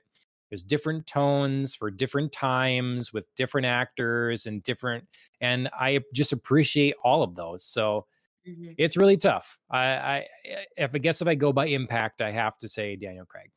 Do, do you have a favorite, Dana? I actually agree with you um, as far as they all bring something different to the character. I think that's a perfect way to put it. Um, biggest impact on me, I'd probably would say, is Pierce Brosnan, just because that's who I grew up on, so imprinted on first. Again, it's yeah. hard to let hard to let go. Yeah. Um, but to bring it back full circle of how you know when they've got these storylines like Batman and Spider Man, and they're changing the characters up, I really appreciate that. I think it's the mark of a good new show is when whoever's playing that role brings something unique. They change it up mm-hmm. a little bit. They highlight a different part of their personality. And I thought that's what um, Daniel Craig did so well as James Bond. He brought back that raw grittiness, you know, that maneuvering on the go, not always super suave, which was different than like a Pierce yep. Brosnan's very put together. I like both of them. Yep. Yep. Yep. And I know Andrea's answer. It's original, the OG, right? Connery. OG Connery, yes. Uh, I mean, I was introduced to Brosnan first. Um, so I, it's hard to say that, you know, that didn't like formulate some opinions. He's got a soft spot in my heart. I love Goldeneye. Yep. I mean, mm-hmm. you know, something something unfortunately that I think took a hard left uh, and we ended at Die Another Day, which is a tragedy because I loved his Bond. Uh, but yeah, OG Sean Connery just nobody gives a one liner like he does. He's got the oh, voice. You're supposed to say nobody does it better. Darn it. Nobody does it better. I know, I know. But but I just I do I do love his just deadpan on his one-liners. He just he manages to bring it just this side of like silly and campy, which so many things could be. And that's part of what I have trouble with with like the Roger Moore era is like too far that way. And uh, I feel like the gravitas of uh, Sean Connery always brought it back where I was like, oh, he's so cool. Yeah, I mean, like different things, it really depends on the stage of your life. Uh, you know, for me, like the Daniel Craig version of Bond impacted me more as a man, like sort of my era yeah, sure. coming growing yeah. up some or whatever and they really got into they emphasized more um, some of the fashion and stuff they really brought back the cars with a gusto the, the classic yeah. cars and stuff like that they started upping the cinematography and really you know focusing on the the luxurious element of things they had brought their partnership back with omega watches like so all these sort of things kind of added to like me seeing Bond in a different way than I did as a kid. Yeah. And I appreciate that stuff a lot. The that's where it kind of broke my heart when they uh, took money to put Heineken and you know stuff like that in the Bond films. Like we don't one too Bond far, is, yeah. Maybe drinking Heineken, but um, yeah. So I will. I will say, um, I I was really resistant to Daniel Craig. Mm, because blonde because blonde yeah i mean that that's mm-hmm. always been mm-hmm. harder for me and it's I, I acknowledge another potential bias against roger moore um but yeah it was it was a very different physicality mm-hmm. from shifting from pierce brosnan to daniel craig and i had a really hard time with it um but i think he's produced like his era has produced some of the most impressive bond movies like storytelling, like you said, just like a embodiment of character that I really enjoy. And it doesn't hurt that like my favorite M is in there, Judi Dench, just crushing it. Oh, yeah. I mean, I know I know she's like a, a carryover, but yeah. you know, just you just like feel the full acting potential of Dame Judi Dench in the Craig movies. So yeah. And she was important to have like that touchstone to carry on yes. to the you know yes. like very necessary it's, underestimated the the feat that uh, Martin Campbell he bo- he re- introduced Pierce Brosnan with Goldeneye he did that film and then he introduced Daniel Craig with Casino Royale he so he did two new Bond in introductions and reinventions and he handled both so well like they're yeah. both so mm-hmm. great mm-hmm. so like in Goldeneye the idea that you're yeah you're starting with a new m completely different than before um, but you get to bring over q and then when you mm-hmm. go to casino royale you you don't you leave q you know no more q new q but you get to bring m yet so like having those important things that you make it make you feel at home and familiar whilst you know leaving plenty of room to reinvent as well mm-hmm. yeah master of the relaunch right there Mm-hmm. Mm-hmm. All right. Um, we have to let's talk just our couple news things. We're gonna bring it down for a minute. It's gonna be real sad. Yeah. I'm gonna name off some people that over the course of the holidays here, the new year, uh 2023 isn't starting off the best when it comes to as you said pre-show andrea like kind of what's dominating the the news uh, cycle at the moment um we've had a slurry of deaths um, in all age age ranges. Um, some maybe you'll be familiar mediums. with. Yeah, like all over the place. So um, we got a list here. I'm going to read them off, and we can talk about individually um, whoever you'd like. Um, Ken Block uh, died at 55 in a, I believe, snowmobiling accident. Barbara Walters, 93. Um, Uche Nwaneri. I don't. I'm not sure how to say his last name honestly, Nwaneri. but he was Nwaneri. He was a football player for the Jaguars. He died at 38. He's our youngest on this list here. Mm-hmm. Um, Franco he- Harris, another football player, died at 72. Fred White of Earth, Wind, and Fire, 67. And uh, Pele, mm-hmm. Brazilian soccer superstar, died at 82. So, yeah. quite a list. Yeah. Um uh for myself, I think um the kind of very differing list hit me different ways.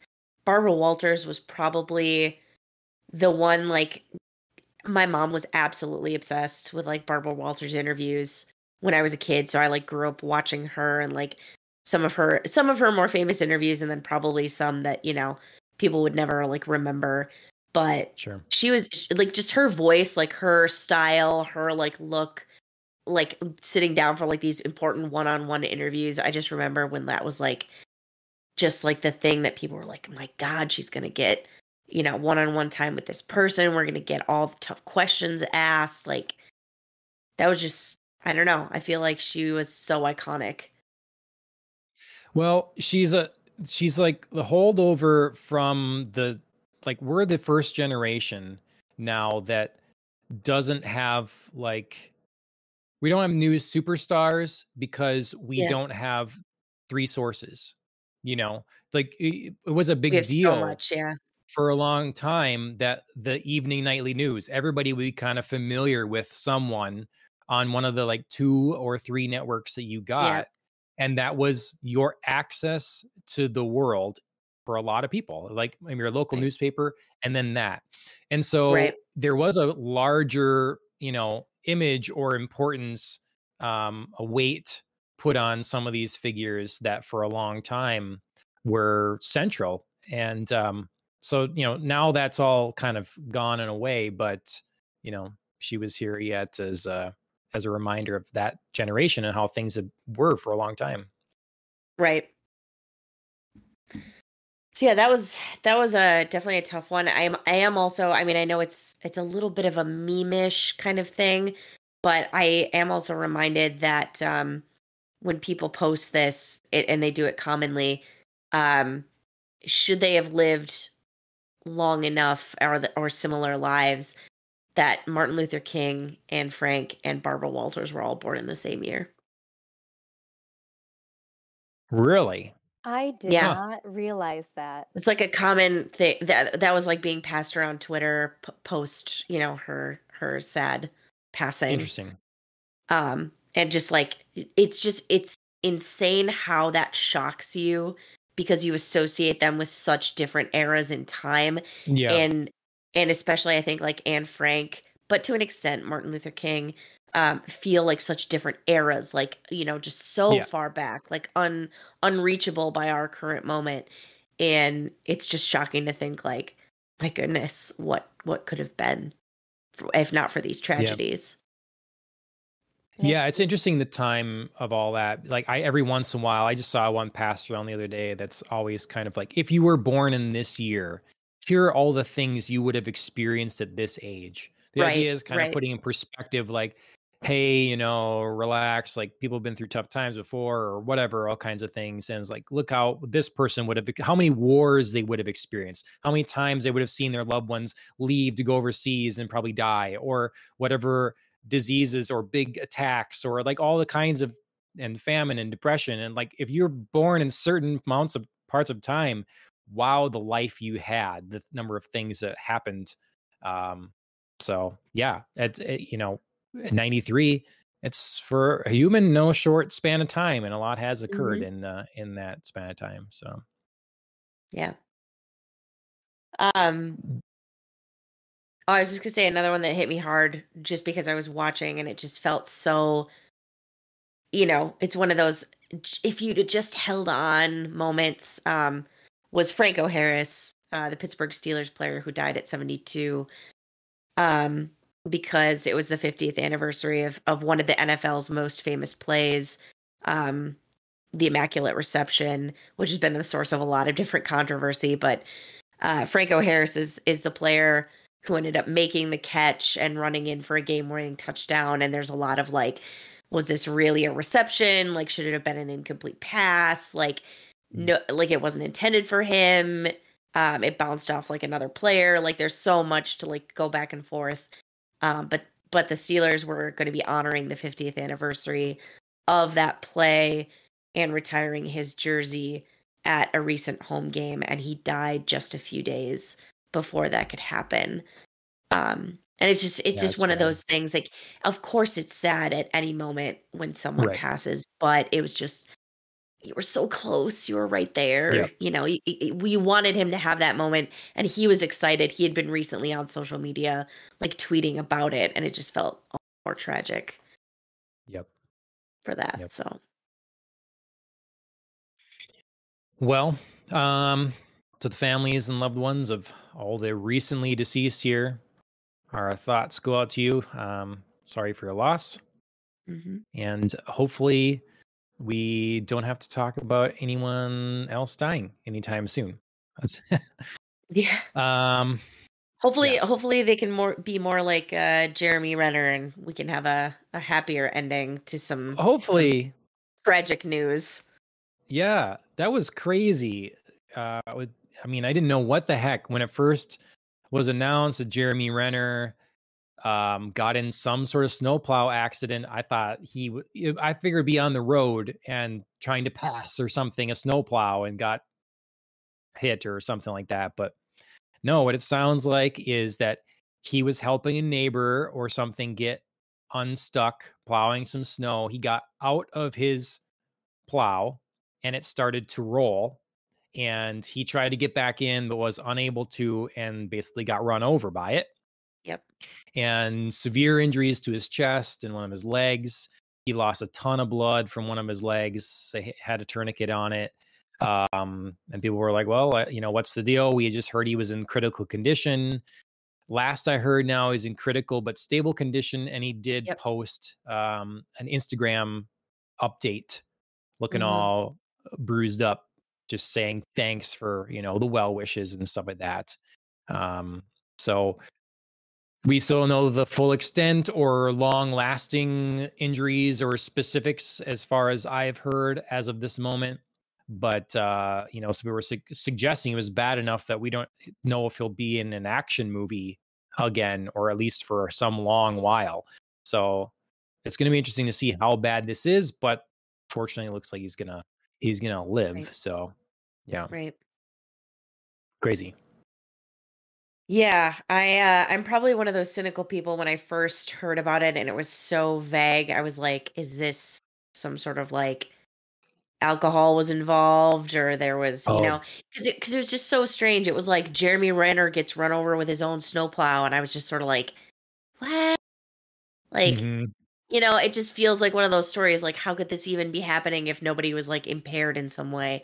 But then as like the the details of the story were Yeah. revealed, it was like, all right, this is like, you know, a freak accident. Like he he is someone who I I mean, I didn't know this before, but it's just like very handy, very, you know, comfortable around heavy machinery and equipment and has done a lot of like construction, plowing, like loves, you know, um I guess the bigger equipment in the outdoors. That's why he's in Tahoe. Sure. He loves that scene. So yeah, it doesn't doesn't seem like anything of that nature. But yeah, I was I was definitely one of those people who was like suspicious. But I'm glad he's Mm. okay in any case. Yeah. Yeah, sometimes the mistakes happen with people that do know what they're doing because you get so comfortable, you Yeah. know. Um and Paul I definitely an example of that.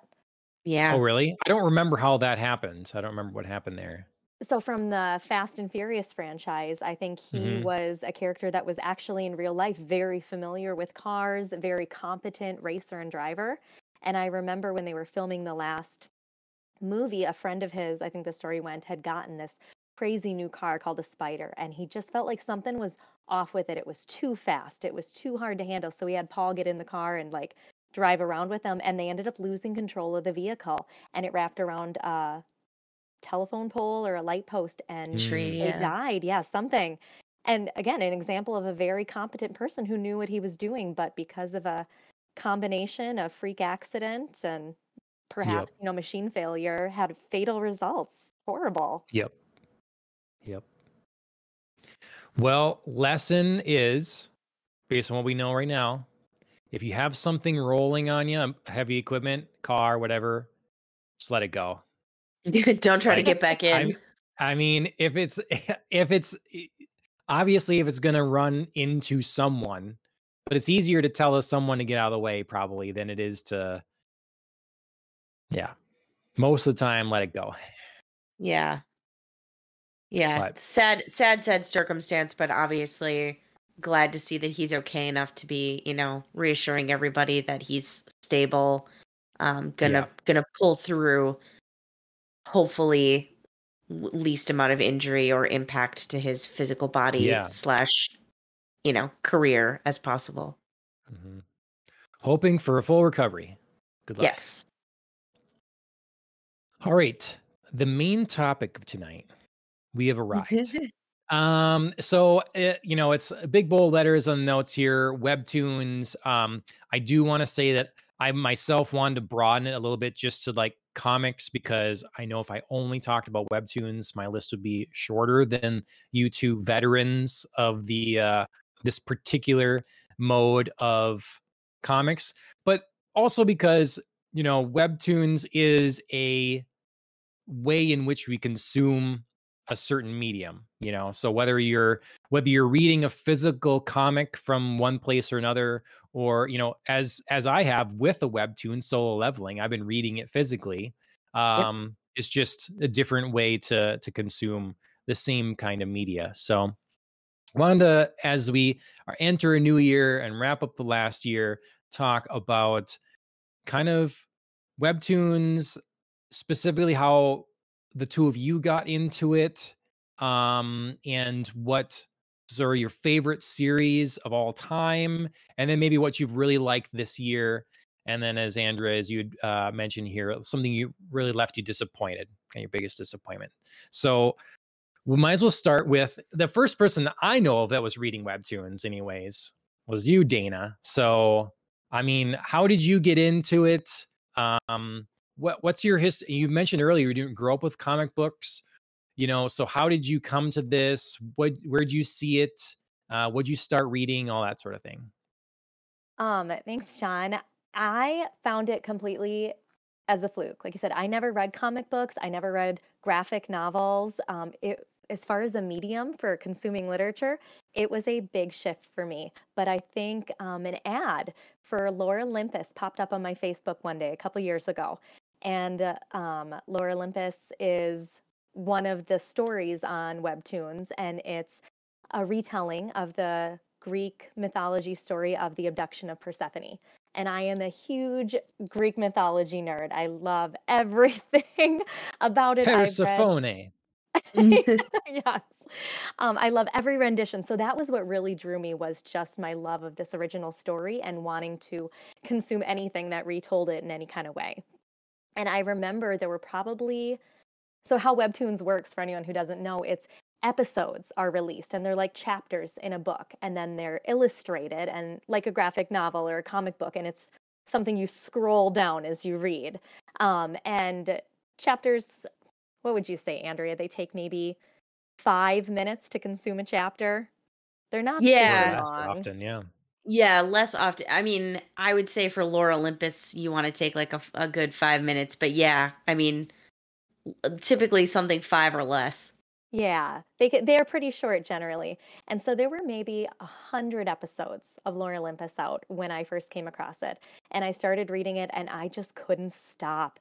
And I was reading it on my phone, which I never do. Um, and I just sat for a whole weekend, and I just kept scrolling, and I read through all 100 episodes. It was just so good, and I loved this new concept of having artwork with the story and it was like an adult picture book. And it really made me slow down in my reading to really appreciate the um, artistry that went into the expression on the characters. There's so much of the story that's told through the artwork and that was really new to me and really gripping that um, the way that they could do that and so from there, I discovered that it's this whole app. This Webtoons has all these different stories, and you mm-hmm. can mm-hmm. really dive into different genres. And so, over the last, you know, two, three years, I've gone into a couple other genres, not just, you know, the mythology and the fantasy, but I've done some horror, I've done some romance, I've done more fantasy, nothing, I guess, too far as I say that out of my comfort zone, but it's been fun as more people have gotten familiar um, with the platform, talking with other people, like especially Andrea uh, will share recommendations and new ones that have come out. So it's really fun. It's very different from, you know, your classic novel, and I love it. It can be very frustrating for someone who's used to having, you know, the end of the story in my hands, and all that's slowing me down is how fast I can read. So when I have to wait a whole week to get that next chapter, that episode, it's hard. It's a little hard on my wallet because I'm not a patient person. So I often fast pass they'll put a couple episodes advanced on. You know, most webtoons are free, and then if they put advanced material on, you can pay um, to access it. And I don't mind doing that because I really love the platform. I love supporting the artist. I know some of that money at least goes back to them. Um, but if you start reading, you know, 15, 20 different series, fast passing all those gets a little expensive. So now I just do it on my favorites. But that was a little bit of a shift for me was having to wait and have some delayed gratification on these stories. But it is mm-hmm. a very unique way to present material. I really enjoy it. Mm-hmm. Nice. Now, have you primarily stuck to the Webtoons app, or have you branched out to other web comic apps as well? I have not branched out. I you know, I feel like just exploring webtoons was a stretch for me. I didn't really even know that there were other platforms like that. Okay. Yeah, I mean there is a, you know, it's like webtoon became the big one. I think for mm-hmm. for the Western audiences for sure, um, and so it's going to be one of those things like we're going to call it, we're going to call the entire web comic medium really webtoons because it's the big one but yeah there's mm-hmm. a there's a lot of different ones that but obviously it's nice if you have one that is a good solid app has lots of content you can have your account there and your coins and all that stuff um, it can get to be a lot to branch out to different ones but for example like solo leveling that andrea and i are reading is not on webtoons so you've been reading that on i think the official site or something for solo yeah. leveling right and then I've, yeah, I've been buying it in site. print. Mm-hmm. Mm-hmm. Yeah. So, um, how about you, Andrea? Like, how'd you get into it? Something very similar. Um, I I think an ad for Lore Olympus maybe popped up either on Facebook or Twitter, some social oh. media. Oh. And uh, Lore Olympus was also my first um, webtoon and yeah, I mean, it's a, it's a, honestly a very similar story to Dana's. Um, you know, I just I've always been like a mythology type of person, so I loved the fact that like I love I love graphic novels, I love comics. So happy to have like something on my phone where I could just easy access a lot of different stories. Um, Lore Olympus was my first you know read but i very quickly branched out into like you know what are your recommendations for you know my username um you know they had all the daily ones up so i could just like pick and choose like things that i was interested in took me a while to kind of i feel like develop um a sense of what drew me you know what titles drew me what kind of artwork drew me um what stories i was into. But i never really felt limited because webtoon webtoons had so many options that you know it was just fun to like play around and see like you know i'm really into this story. Um i like that they give you the chance to subscribe. I think you have to read like four episodes. And it's nice because they're not like immediately telling you like oh do you like this? Like subscribe after the first one because i never like anything usually after the first one. It always takes sure. me like a hot minute to get into something. Um so yeah so it was just like kind of like my way uh, uh, my level of comfort or my way of like reading things slash you know watching anime.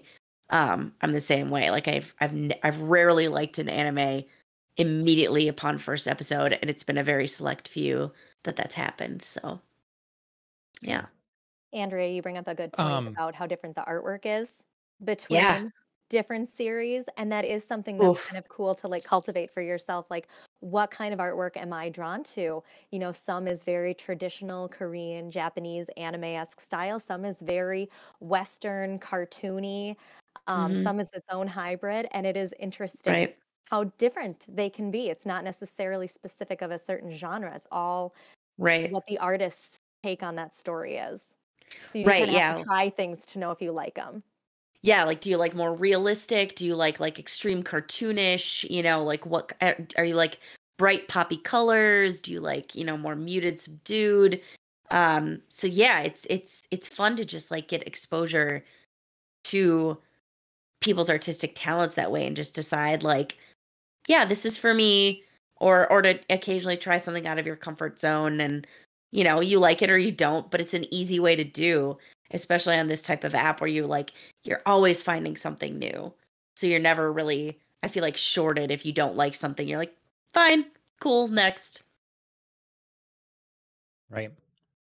Dana, do you, has this, um, has reading webtoons, has that one either made you like interested enough to go out and look at some of the series that have been made into shows because a lot of them are being cultivated and like made into like Netflix thing or something like that. Have you been interested in that sort of thing? Um, and then has reading webtoons made you interested in, in other forms of visual media, like other types of comic books, or is like well you're content with uh, what you've what you've had with webtoons? No, that's a great question. It absolutely has helped me branch out into these other media forms that I hadn't really experienced before. It's a really nice stepping stone.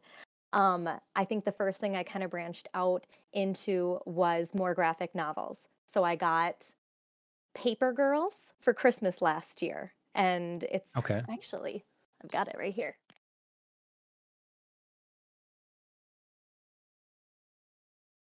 I don't know if you guys have heard of this one. Oh, I've seen the cover. I've seen that. Yeah, before. for sure.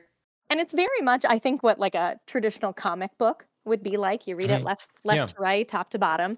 And so again, that was really cool for me though to have that artwork there with the story. And I liked again that I could read it at my own pace. Um, mm-hmm. From here, I did try to branch into print, anime, and manga, and I floundered. I had a okay. much harder time finding things um, that I liked. You know, I had to buy things, so I couldn't like sample them like I can on Webtoons. Yep. Um, so mm-hmm. I bought a couple things that I ended up not reading.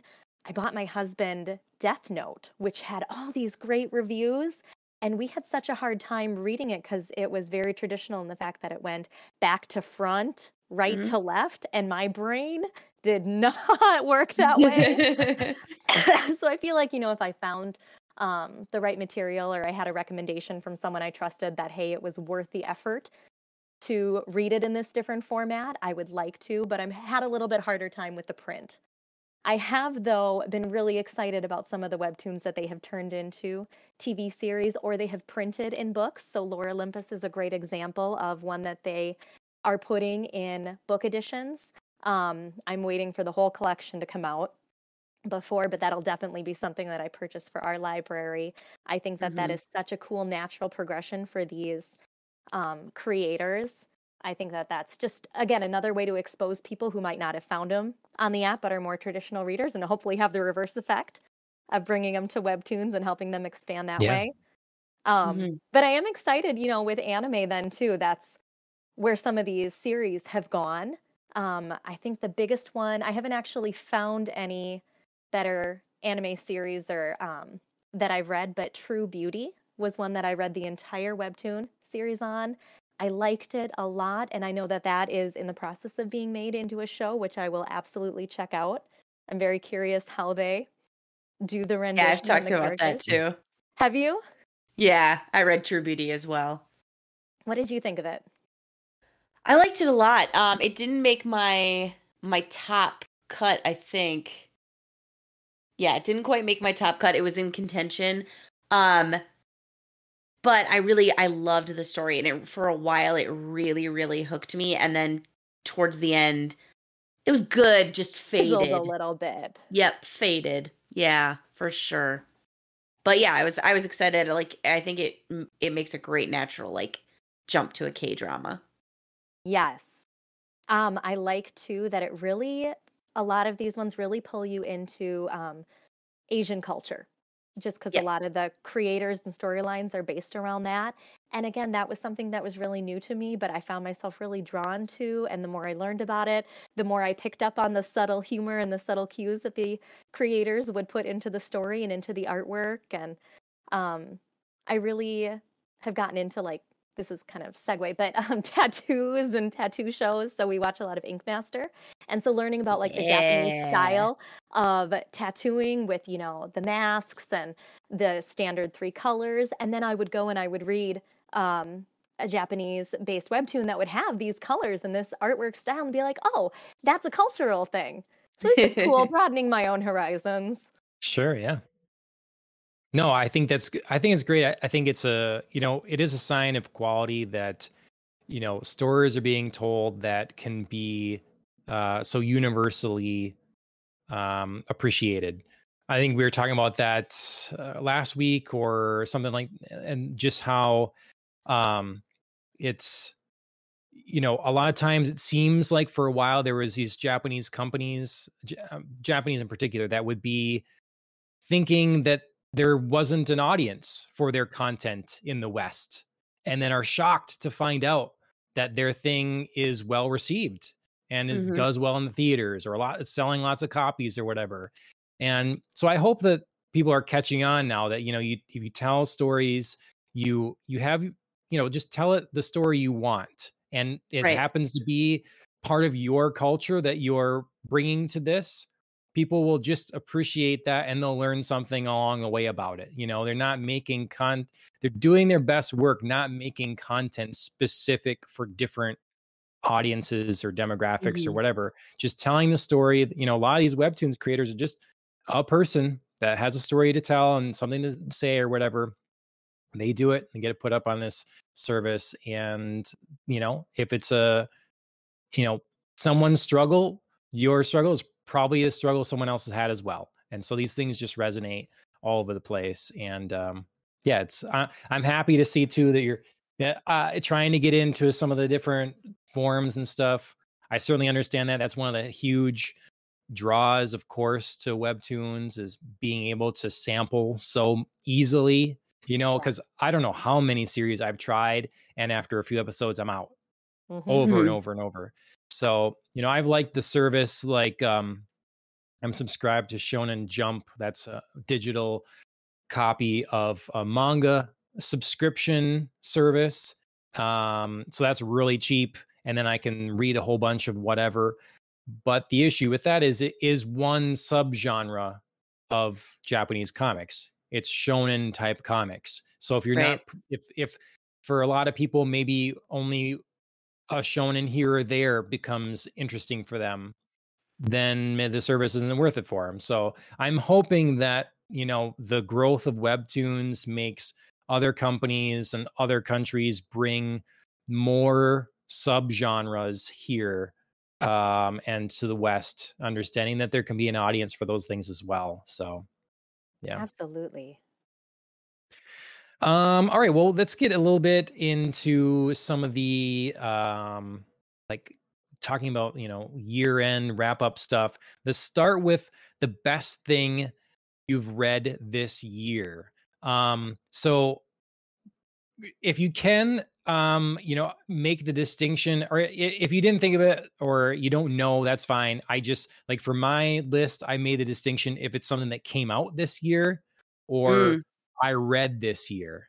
So like doesn't really matter which way you did it, just yeah, you know, if you know um so for thinking, you know, categories or whatever that way. So Dana, what did what was your the best thing or things you've read this year? Hmm. On webtoons? Yeah.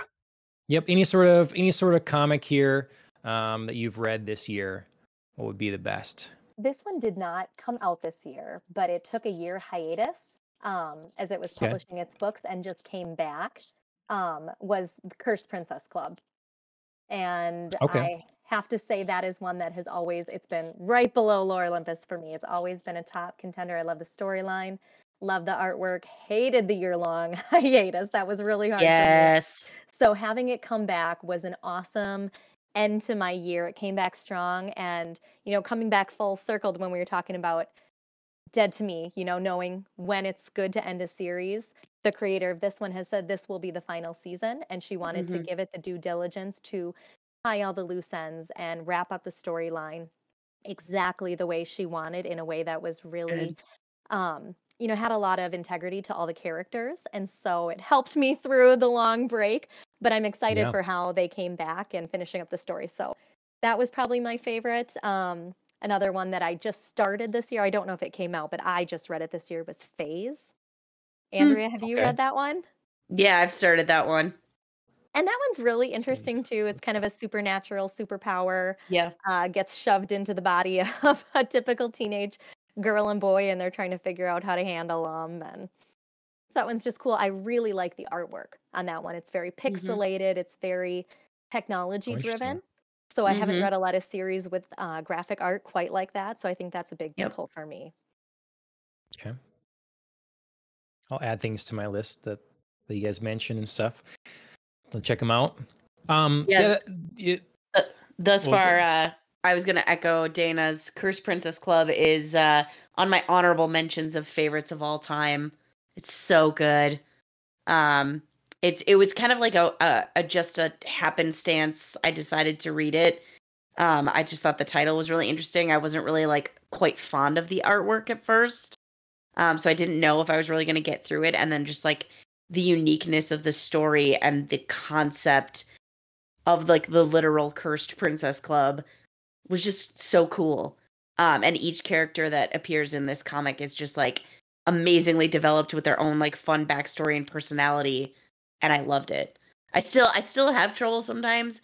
I feel like with uh like group scene artwork, but I love like more close up of like individual characters. And like I said, the storyline is far more than enough to like carry me through any like visual hiccups. I think Um, the and then- title. Oh, I was Oh, saying yeah, the go- title's no, really misleading on that one. It makes it seem like it's going to be a very girly webtoon. Yeah, yeah. I think anybody would find a lot of humor in it. I know my husband Phil has read that series too and thinks it's hilarious. It's one of the most um, comedic ones that I've read, Yep. and the way that they can show the comedy not just through, you know, the thought bubbles, but through the artwork is, I think, really well done in that one. I agree. I agree. And then uh phase is is one that I'm just still trying to figure out. You know, like I like it enough and I'm and I'm going through, but I'm I'm not sure where I land on it. It's solid, it's just not like I don't think it's ever going to be in one of my top ones unless the storyline just like goes somewhere unexpected, but good. Nice. Yeah. Um, a little bit of a sidetrack, but Dana, you made me think of something that, you know, we're talking about the creator of um, Curse Princess Club and wanting to tell the story that she wanted to tell and like give it the break and do the last season. It's do justice and all that stuff like that. Um, that's one of the great things about this platform. Like we have, you know, it's the American comic book industry, as I've talked about a lot on this show, is it really in like a tailspin. And part of the issue you have there is you have big companies that own all these properties. Like no one working on them owns any of them anymore.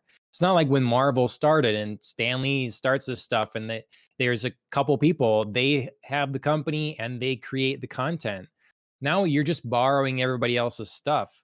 These creators have such an incentive to care about their work because they own the property and it's theirs and when it's done when they're done with it it's it is done it doesn't get passed on to someone else and it's you know it's, so it's it, it's i think it's just a thing that we're missing here and it's i think it's going to keep webtoons and manga thriving going forward because it really is creator controlled content so I know, John, that's a great point. I think that really shines through on this medium too. You can see the passion they put into it. A lot Mhm. of artists too, when they need to take a break, they will put a little comment like at the very bottom, like, you know, I'm having massive hand cramps from all the Yeah. drawing I've been doing. Please, you know, forgive me for taking two weeks to rest. And they'll get mm-hmm. 1000s of comments in support directly to them from Right. fans Yeah. saying, Oh, we love your work. Take all the time you need. And it is this Right. cool connection directly with an artistic creator.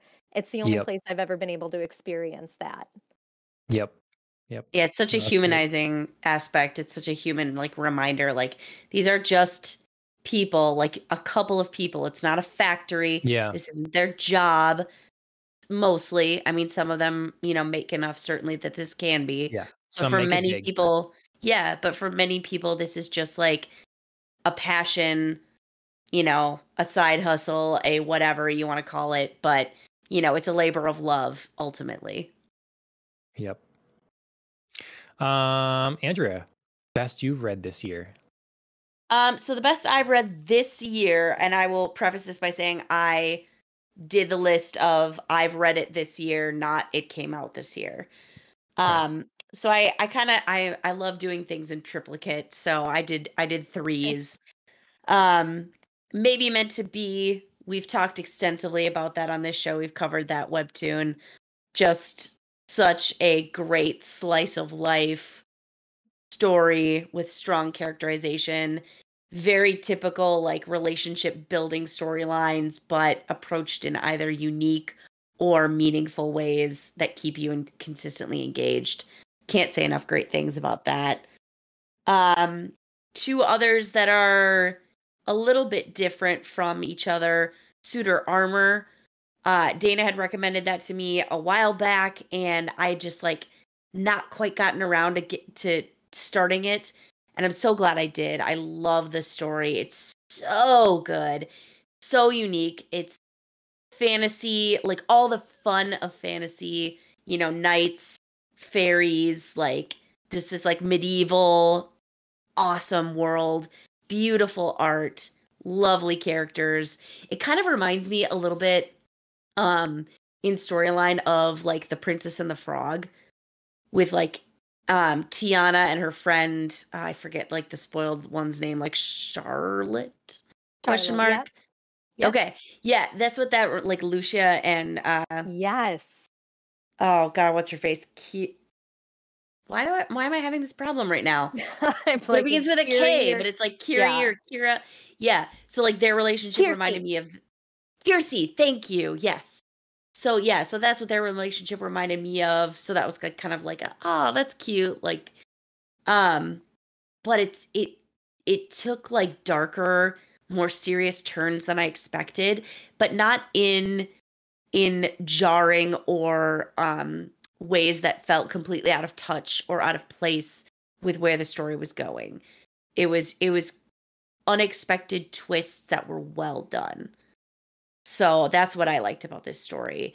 Um, there was a lot of like fluffy fun to be had and a lot of like cool magical lore to build up, but then some like really serious storylines that were very compelling. So Suitor Armor was one of my favorites.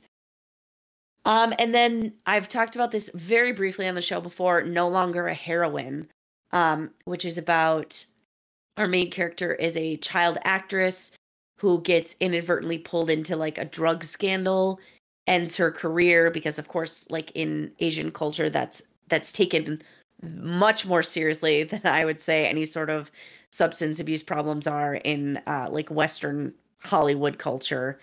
Um so like even just like the hint that potentially she was doing drugs was just like enough to be like it's over i'll never watch her again. Um but then she gets to a place where she's trying to save her childhood home, which is the only memory, the only place she has memories with her mother who has recently passed away. So she needs to make money. So she gets back into acting. And it sounds like like that would be the heart of the story is like her kind of like getting back into acting and like what's her struggle going to be will the will the population accept her again but no the story takes like another left turn into exploring like who her mother was, why she pushed her to become a childhood actor in the first place, like how she had like all these different connections that our main character never knew about. It is awesome. Like the, it started off good and the ending phenomenal. Could not read it fast enough. So so good. Nice. I have to add that one to my list. It's awesome. Dana, was there one more you wanted to mention? I see it on your list. I don't think you brought up unless I missed it. Um, or did you decide to take that one off? Oh, um, I had a couple one, other ones that I had for just honorable mentions. Let's Play was a fun one. I think Andrea's read that one too. Yeah, that's on my okay. honorable mentions for uh favorite of all time for sure. Yeah, I loved that one. Um, Sub Zero that's a very cool one too. Mm-hmm. Very Japanese in its artwork and in its lore. It's about two rivaling um, clans, a red dragon and a blue dragon clan, and they marry the royalty from each one to try to promote unity, you know, between their clans. But they face a lot of um, adversary as they're trying to blend the communities and really just gripping story and artwork, lots of action. But then for one I'd read this year, just kind of a fun fluff story. It was called The Kiss Bet. And it's just about these high school students, and one has never been kissed, and she's built up this, you know, idea of how it's supposed to be so romantic in her mind that she just can't get over it. So her best friend, who's a guy, is just like, just grab somebody and kiss them. So she tries to just randomly kiss this guy on the subway. And he is like, you know, holy smokes, hands off, you know, get consent kind of thing. It's very awkward. Well, ends up being a new student that transfers into her class. Um, ah, so it's yes. kind of about the bond that forms there. It's very sounds cute. It is cute. It's very just typical teen fluff, but I enjoy the storyline. So if you need a light cool. read, it's a good one. Nice. Um, my so I did. Uh, being we're going, you guys have gone like best you've read this year. Mm-hmm. Um, and I included like all kind, all forms of comics that I read because it was kind of a big comic book year for me, actually. Um, yeah. I won't delay on them too much, but let's see here. So, um, all year, my I, I did a list of one through ten, but I'll just do five. just do so, um, my fifth one was I talked about on the podcast before, but Kozor. So mm-hmm. um, we talked about this one previously. I did a review of it. It's um, definitely a labor of love from Corey and Clayton Barton. And so it's a print comic. It's very um, Conan the Barbarian type of thing, um, but with a really unique, fun story. And I'm looking forward to more. Um, that would be higher on the list, but it's shorter than a lot of other things I've read. So, um, Number four is the Batman Court of Owls, mm, Volume mm, yeah. One. So I, I bought this from yeah, high school friend a number of years ago and didn't read it um, for whatever reason, and it's just taken me a while to to get to it. But that's been a good read. Uh, it's kind of become a classic storyline, and um, generally speaking, I'm a fan of the art and i just i love the idea of large sort of secret society sort of things so this has that. Um four that's no sorry three is hell's paradise. So um this is a thing i think there's 12 volumes of this now. Um no 13 so it compl- it concluded this uh last year and it's it's a manga and I read I blazed through it all pretty fast. Fortunately, I started reading it when it was going to be close to completion. And it's um it's being made into an anime now. Yep. Okay. There um, that's where I knew it from. I was yep, like, man, I recognize spring, that title. mm-hmm. This spring it's going to become a uh an anime, so I'm excited for that as well. So that was really good. Um Number two, the next two I don't have physical copies of. I read them digitally. Number two was Justice League Dark Volume 4 mm-hmm. from 2018's run or whatever. Um, I kind of had read these, uh, the first three, and then there's a Wonder Woman tie-in a while back, and then I finally got to Volume Four this year. Um, really good story with Zatanna and Wonder Woman kind of running the Justice League Dark has Constantine in it, Swamp Thing. Um, it has uh, Doctor Fate. Lots of cool DC characters. It's been a it was a good read and a fun conclusion to that storyline. And then number one, I've talked about on here as well. That's uh, Gleipnir. Gleipnir. Um, I read power through a bunch of that. That's another manga this year. Bought those digitally. It is really um it's a weird weird manga original kind of idea. It's this guy that he can turn into this suit, this kind of monster version that kind of looks like a teddy bear.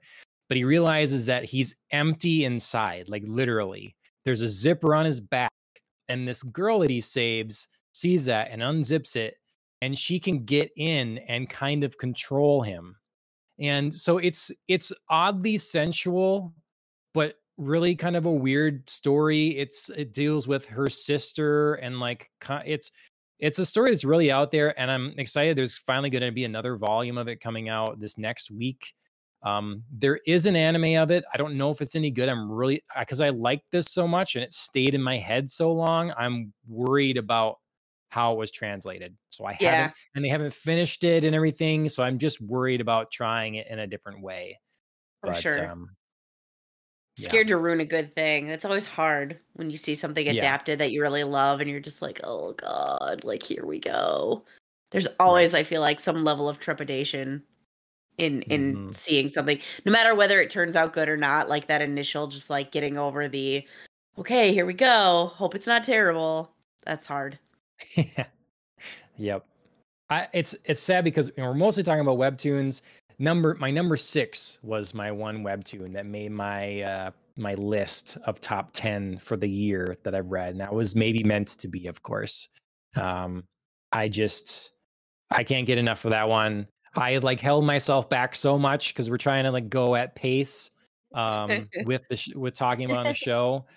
Um because yeah, I probably would be all the way caught up with that. So I, I really like that a lot. It probably would get higher on my list, you know, if I don't know how much needs to be out. Like when I look at it, it's quite a bit is available right now. It has been a pretty long story. So it it just it is done so well to keep pace. I echo a lot of the same things you said about it, Andrea. Um, as we've talked, I'm a stickler for art, and I think the art is spectacular. And um, yeah, I just that's that's been my my webtoon for the year for sure. That's that was really really good. So. I know I've heard you both talk about that one before. I am excited to dive into it. I appreciate. Oh my gosh! I, I was personally shocked. I mean, I I didn't see it coming left fields. John's never mentioned it. He's never said he liked it. It's crazy. Oh, okay. Yeah. Uh-huh. I was playing the long yeah. game on that deadpan. mm-hmm, mm-hmm. No, yeah, it's um, I, I don't know. That one's definitely lived in my head too. Like it's it's one I'm always I want to talk about when I'm done reading it. I always want to talk to Ashley about what I've read, about what's going on there and what she thinks. So that's it's kind of set for me a high bar that like it, between some of the manga I've read and then reading that it it has been hard for me to get into some other webtoon series and stick with them you know like a lot of these a lot of the people on webtoon i feel like are are initial early creators they are developing their style right now as they're going and it's not like the manga industry that's been around for a long time and a lot of these artists that have been working there have been working for for a very long time and they've kind of honed their craft and all this stuff. So a lot of this is like new and so it makes something fresh but it's people that have have a journey to go on yet in terms of their their craft their artistry and stuff like that. So it's uh, i've been happy with maybe meant to be because it feels so top notch to me. Like I could see this in any format, and I'd be very excited to be reading it. And um, yeah, whoever's writing it understands story and pacing too. It's like it's not like that feels like it's not their first rodeo. Like I don't, I want to know more about this creator.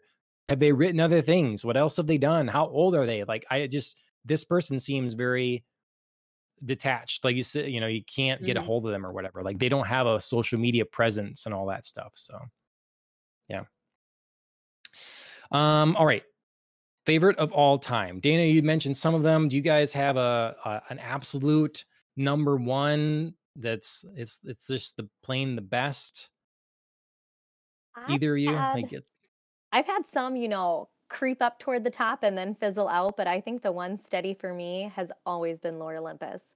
It was yeah. the first and it's still the best. It's so consistent. It's so mm-hmm. gripping. John, you mentioned how pacing of a story is so important. I think in Lore Olympus, Rachel Smythe, I think is how you pronounce her last name, is the creator. My guess too, yeah. She's from New Zealand. Um, and she pacing is sometimes a struggle, I think, because there's so many backstories that she ties in, but she finds a way to keep it so interesting that you just want to keep learning more. And she finds exactly the right moments to bring you back to that original Hades and Persephone storyline and give you, you know, that little bit further advancement of their relationship that you're you know just craving for and then she throws in another side character and she just is a genius with mm-hmm. the way that she weaves a very complex mythological world together so i feel mm-hmm. like that is webtoon's number one story for a reason it's definitely mm-hmm. stayed number one in my heart and that's like that's good you say that because it brings to light, like you say, how difficult that is. Because a lot of times people do struggle with even not maybe not so many different storylines or characters or something. And I've found myself plenty of times reading something or watching something and being disappointed that now we have to move over and watch or read about these set of characters or this mm-hmm. circumstance. Mm-hmm. And if it speaks to the strength of everything in the project in total, if every time you go somewhere, you're still happy with it. Yeah. You know, it's, um, yes. Yeah, I, I, even like watching Lord of the Rings. I'm like, oh, we're on the Hobbits now, I guess, you know, like right. it's just less exciting to me, you know. But if you can have that thing where every time you're interested in every group and every narrative that's happening, that's that's impressive. Mm-hmm. Yeah. Yeah, and there's so much. It could easily it could easily spin into like a Game of Thrones situation like and I'm talking Game of Thrones books, not TV, because TV I know is an impressive roster of characters, but books, my god, George R. R. Martin has like 40 stories he's spinning at any given moment in time. Like plus he's always adding new ones. So like Lore Olympus could easily be that. It is hard to keep track of in the books and Lore Olympus could be one of those, like, because there's an ever expanding pantheon, there's always opportunity to introduce, you know, major and minor deities, could easily spin out of control, and she does a really great balancing act. Have there been a couple of moments where, like, you have to be like, wait, who am I following right now? Sure, yeah. But on the whole, like, she does a really great job of, like, within one or two frames just like bringing you right back and be like that's right this is where this person is this is where they are in relation to the story and or this is how this is contributing to something that will build to the main story i think that is my and- Oh, sorry, John. I think that's my only criticism of Lore Olympus, like you said, Andrea, is actually with the coloring of the pictures because sometimes you jump mm, sure. these new side characters that you don't know as well. Their visual appearance is a big part of how we identify them. And she uses very primary colors to yep. color a lot of the characters. It's a lot of purple, it's a lot of gold, it's a lot of red, um, it's a lot of pink. And she reuses colors. And I haven't really taken the time to figure out if there's uh, color scheme that goes with you know certain deities and their levels right um, like a set of yeah for sure yeah so that can be kind of hard i feel like if they differentiated the appearance a little bit it would be easier to follow some of the yeah. characters but that also you know maybe is part of the style and my yeah. one criticism it kind of ties in to what i was going to say where it's nice that you know the the visual medium is helpful for that anyways like if you're reading game of thrones you have no reference you've you've seen no Nothing. image of these people other than the description and that's great but when you have so many obviously having an image is going to help it's going to be yeah. and then on top of that this is dealing with uh in to large part known mythological figures so that's right. got to help a little bit as well at least yeah. in remembering names and different stuff like that so right but yeah i didn't know about the the coloring thing that's what you see in anime a lot it's like oh we're gonna how do we gonna distinguish all these school students. Well, one is a blonde, one is dark black hair, one is pink hair, one, you know, like yep. we're just gonna have crazy hair and they're all gonna be different. So you don't forget who's who, you know. Mm-hmm. Mm-hmm. Yeah. Um, so yeah, that's your uh, sorry, you say that too, Andrea. That's your favorite. Yes. Lore Olympus. Yes. That's okay. All right. Um well, do you I guys had, have a runner up? You gotta have a runner up. If it like if it's I do the greatest of all time. Okay. I do. Um, I mean, I had two. I had two runners up because, like I said before, I like my triplicates. Um, I had honorable mentions to Let's Play, which is awesome, awesome uh, story about you know gamers creating games, loving games, like growing growing up, finding your your career, yourself. So much about relationships. Um, I I mean, just the depictions of like emotion and mental health struggles. Mental health struggles.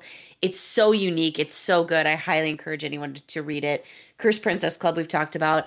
Uh, for myself, Unholy Blood which is um, a far different webtoon than we've spoken about. Um, main character is the last, um, seemingly the last um, in a race of vampires, but the public like knows about vampires and like has all these like rules about how to like catch them. There's like special parts of like the police force that are like dedicated to eradicating vampires. It's like crazy.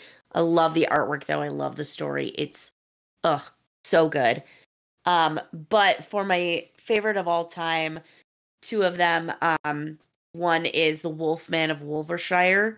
Great choice. Which oh, it's so good. It's sexy, it's supernatural. There's like a very distinct time period feel, murder mystery, finding yourself, like finding background, like uh it's it, a relationship at the center of it all but so unconventional yet true to the characters. They're such strong people. I love it. It's so and and just like again side characters that that don't feel like oh no we're on these people it's like they're such great additions to everything and they have their own development that's totally different from the main characters but necessary to bring together like this solid core cast of characters. Love it. Love I, it. I love the gender um reversal in that one too, yes. Andrea. Do you find that the main character female yes. is super sexual and very confident in her sexuality? She's very yes. um, in charge. She's very direct. And the male lead is actually the very sensitive one. He's a musician, he's kind of frail in his appearance. And so the play on those dynamics and the reversal from what you might typically think of with a female and a male lead was really mm-hmm. cleverly done. You they both have their strengths and they're not the strengths you would necessarily first yep. think of. It's not traditional and it's awesome. Yes. Yes, I absolutely love that one. It's so good just a blending, I think, of a lot of different great elements. Like I said, like romance, supernatural, like finding yourself and growing into adulthood, but then like also sometimes getting what you want isn't what you want. And you have to like learn about that too. It's uh and then solve a murder mystery with like this fabulous like mytho- mythological background. Absolutely excellent. I loved that one. Um, and then another one I really, really, really enjoyed was Freaking Romance, which which is another completed webtoon. Um, it was one I started and thought was going in kind of one direction, and then it and then it ended up in a completely different place.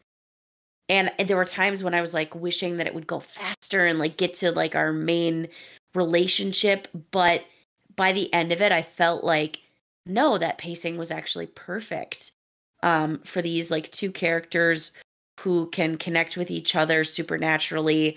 They they live in the same place and yet not in the same world. So they're only able to connect through these like very um, at first seemingly random moments where they can like see each other. I I really love the development of their relationship, the development of our main character who had a, like a really supportive best friend who was maybe gonna, you know, potentially also be a love interest. And then they decided to like play that out in a very natural, like, we we could give this a shot, but like we love each other and that's enough. Kind of we don't need to like have romantic love kind of way.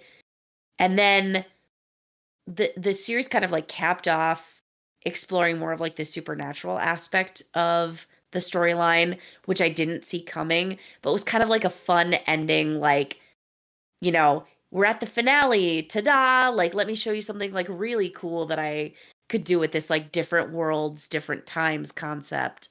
Um, so yeah, I really, I really enjoyed it. It was kind of like a sliding doors, like our two main characters were kind of almost missing each other every time. They made these choices. They had time limits on like do you want to cross over into this world knowing like you know you, this person might not be there you might be leaving everybody behind you've built you know a life for yourself here a measure of success for yourself here do you want to leave all of that and it was just like towards the end you were always guessing like who's going to choose what Are they going to cross and miss each other? Are they going to be in the same place at the same time? Like, how will this end? And so good. So good. Nice. Dana, do you have a runner up? Best of all time? I do have a runner up, and I am sad to say it's also my biggest disappointment. Room of Swords. Whoa. Okay, yeah. Good transition. Season one of Room and Swords was epic. It was about this character named Gyrus who's an astronaut and he wakes up on this planet and he is in a video game and it's written very much Hmm. like a player one scenario, like the Mhm. big start buttons up in the sky and you know, he's got to hit the patches on his suit to figure out what his mission is and what his energy level is. And he's got to beat these bosses to get through this level. And he comes across all these other characters, but he has this sort of amnesia. He doesn't remember how he got to this world, why he's here, but the other characters know him. And you go through the whole first season, and he's moving up in levels, and you know, um, his memories coming back, and you had the cast of characters, and it was so vivid. It was exactly like a video game, and every episode was like you were just playing the next world. It was so cool. It almost made my best thing I've ever read. And then it got overly complicated. Season Mm. two and three were so convoluted. The whole storyline is actually very complex. It ends up being, you know, they're in this self contained world called the Room of Swords, and you're talking about multiple different realities in an ever, you know, going loop trying to contain this like giant evil that could collapse the world. Um, and it just got, they were time jumping so much that especially with the format of the series where you or of the webtoons medium where Mm, you could only read one week at a time i couldn't follow it i even tried like Mm. stopping and taking a break and reading a big chunk at a time and Mm, that mhm. helped but it felt like it kind of wrecked the integrity of the platform a little bit for me Sure. Um, Sure. so that was probably just such a letdown i had Yeah, that's such sad. Yeah. wonderful hopes for it but that's okay it was Hmm. still worth worth reading the first season and then Right. I would recommend people stop there. like another isekai that I'm very familiar with, Sword Art Online. And and Phil Yes. would be uh, I've Um, seen some I've of heard- them. Yeah, now I've heard that uh, season three and different stuff is you know redemptive, but uh, yeah. Uh, Andrea, how about you? Biggest disappointment? Yeah, so I was thinking about this and I was trying to trying to come up with like is there one webtoon um that that was like a really big disappointment to me or something that I really thought had a lot of promise and then just was like ugh awful. And I and I didn't really come up with one, but I came up with like a similar theme of webtoons that have consistently disappointed me. Um and and I'll I'll use a couple. I'm uh, I apologize, Dana. One of your your best of this year is in Oh, my no. disappointment list. It's the Kiss Bet. Um, Oh And- gosh. for How that, dare you? I know, I know, the worst. How dare I have a different opinion? um but it was because as i was reading it i i thought it was really cute at first and i liked the like high school like slice of life. I liked the characters but i felt really pushed into um sarah and oliver's relationship. Oliver the one that she like tries to kiss in the subway for the for those of you who don't know. Um and and i just felt so like shoehorned by it that there was not like other things going on. Like everybody in the comments was so like i'm waiting for this relationship. And i was like just let the story develop. Like take it easy everybody. Like she's got other characters and they're getting interesting. Like i don't know if that's like what's meant to be happening or if this is you know like something that's spinning out of authorial control and like we were supposed to just be focused on these two people but i really with that one i felt like shoehorned in by i was almost dreading these two getting together because i found some of the other characters so interesting and the other relationships explored so interesting that i just like finally had to stop because i was like i don't want to read this with dread. I don't want to like feel like they're inching closer to this conclusion and I hate it because it's not the direction I would choose. So I I had to stop reading that one. Um because I felt shoehorned in. And that's that's something I it doesn't happen often, but when I have a contrary opinion, especially on like who should get together in relationships, I find it really hard to continue watching or reading something because I know everyone else is like ready for like this pairing to happen and I'm like, "Oh, I'm over here. I'm over mm-hmm. here and I don't want to watch this." So that that was something I found with like a couple of other webtoons too where I just felt like the wrong pairing was happening or the wrong pairing to me and I just didn't want to yeah. read it anymore. Um a couple of other that. yeah, a couple of other webtoons that I found were disappointing were disappointing because I felt like authors ignored like very major plot things. Um and Midnight Poppyland was one of them. I thought it started off like sexy, like Yakuza story, like enforcer meets like girl who has accidentally acquired information. He's got to get close to her to get it back. And it was like fun and interesting and tense and like are they going to develop a relationship? And then suddenly like the author forgot the circumstances of how they got together and just like ignored that that the main girl still had information that this like enforcer needed. And he was like never asked to make a choice about like is he going to turn her in? Is he going to get the information? Like what like how come it's no longer necessary? So i was just like well that's like kind of huge guys. Like i need you i need you to like circle back. This feels like this webtoon went on a tangent. Um and that's kind of the issue I'm having with a webtoon I'm reading right now that I'm still in, but I'm hoping gets resolved very soon.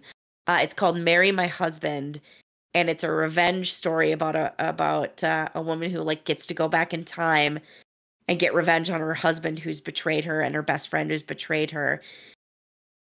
And this is not this is not going to be a big spoiler because you learn it within like the first two frames of the webtoon.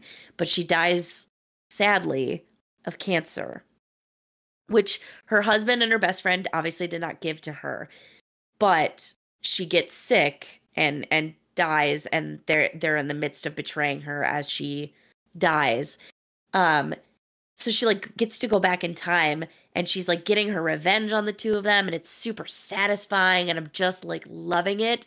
But all the while in the back of my mind I've been like, girl, maybe you want to like go to a doctor, get some like checkups just because you went back in time doesn't mean like mm. you don't maybe have cancer anymore. Like maybe check in on this. It feels like a major plot point to just ignore because we're we're learning about the rules of her tra- traveling back in time.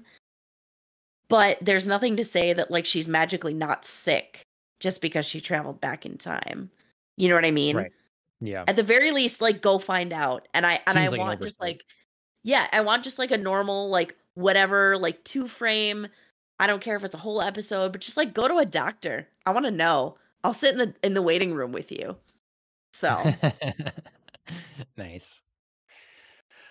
Um yeah, my biggest disappointments I um you know, I spent I spent a lot of time this year trying my best to get into new series and not knowing where to go exactly and as Andrea's brought up me being a stickler on art and stuff like that.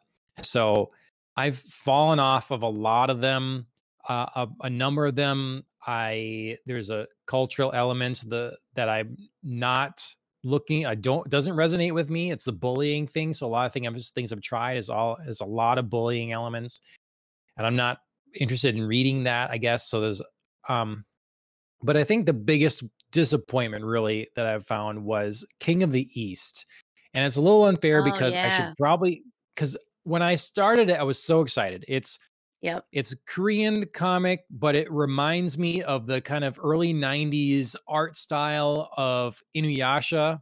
Is even that sort of that kind of world, and you, uh, but they're playing with some mythological figures and creatures, and it, it's, yeah, I like the look of it. I appreciate the tone of it. I recognize what it's supposed to be, but I had trouble with the the size of each episode. So every week I'd be trying to read it and it was just not enough. There's not enough there. And so I was just getting frustrated trying to get someplace in this. So I quit. So I should try this again now that there's, I'm sure, way more and I can power yeah. through a bunch. But um, you if you're gonna if I'm gonna have to pay for each of these, you know, we ran into that talking about um the cliff. It's like this these episodes are too short. If you have to sit Wait, and pay, you know, there's not many episodes for that one, so that's fine. But for a long running series, that that's an important aspect to this medium. And um yeah, it made me it made me drop off of a series that I think has a lot of potential. So be my pick. Um, all right. We have gone good and long. We had many a tangent. Uh, um, discussed Guilty. many different things on this episode, so that's great. Um, Alan's uh, Alan gave us the. you need a you need another. So for those that don't know, and why would you? You know, um, Judy, Judge Judy. There's a GIF where she's tapping her watch, and Alan makes sure to share that with us every time we hit the two hour mark. I think you need a new one at a different. Yeah. Okay. There, he's got another one. Okay. Perfect. Um. So yeah. There Anyways, we go. yeah. Um. That's been Popcast on the Rocks, episode 131. Dana, thank you very much for joining us for the first, uh, for your first episode. It's uh, much appreciated. You're a very good guest, and we hope to have you back sometime. Thank you guys. This was so much fun. I feel like I got a really great first experience. I'm happy I could be part of the tangents. Nice. um, Killing the Flower, they wrote our theme song. You should check them out on Instagram, YouTube, Apple Music, Spotify, um, that kind of thing. You should follow us here on Twitch, YouTube, Facebook, Twitter go to those places, like, share, subscribe, all that sort of thing. If you listen in podcast format, that's cool. We're on Spotify, we're on Apple Podcasts, and a number of other podcast directories. You can watch the video format on Spotify if you'd like, or just the audio. Um, reviews on Apple Podcasts help a lot as well. So, um, one other thing I'll plug I just say that I think tonight the a comic that I read the first issue of this year, mm-hmm. Jack the mm-hmm. Ripper Vampire Hunter is uh, the volume two of that campaign. I think is closing out tonight, so you can search for that online. Jack the Ripper, um, Vampire Hunter two. Um, so if you're interested in that kind of uh, gothic horror history twisting story, um, you should check a look at that. Otherwise, that'll do it from us. Thanks mm-hmm. once again for joining me, Andrea, and uh, thanks for popping on for the first time, Dana. Talk to you guys later. Of course. Cheers, everybody. Cheers.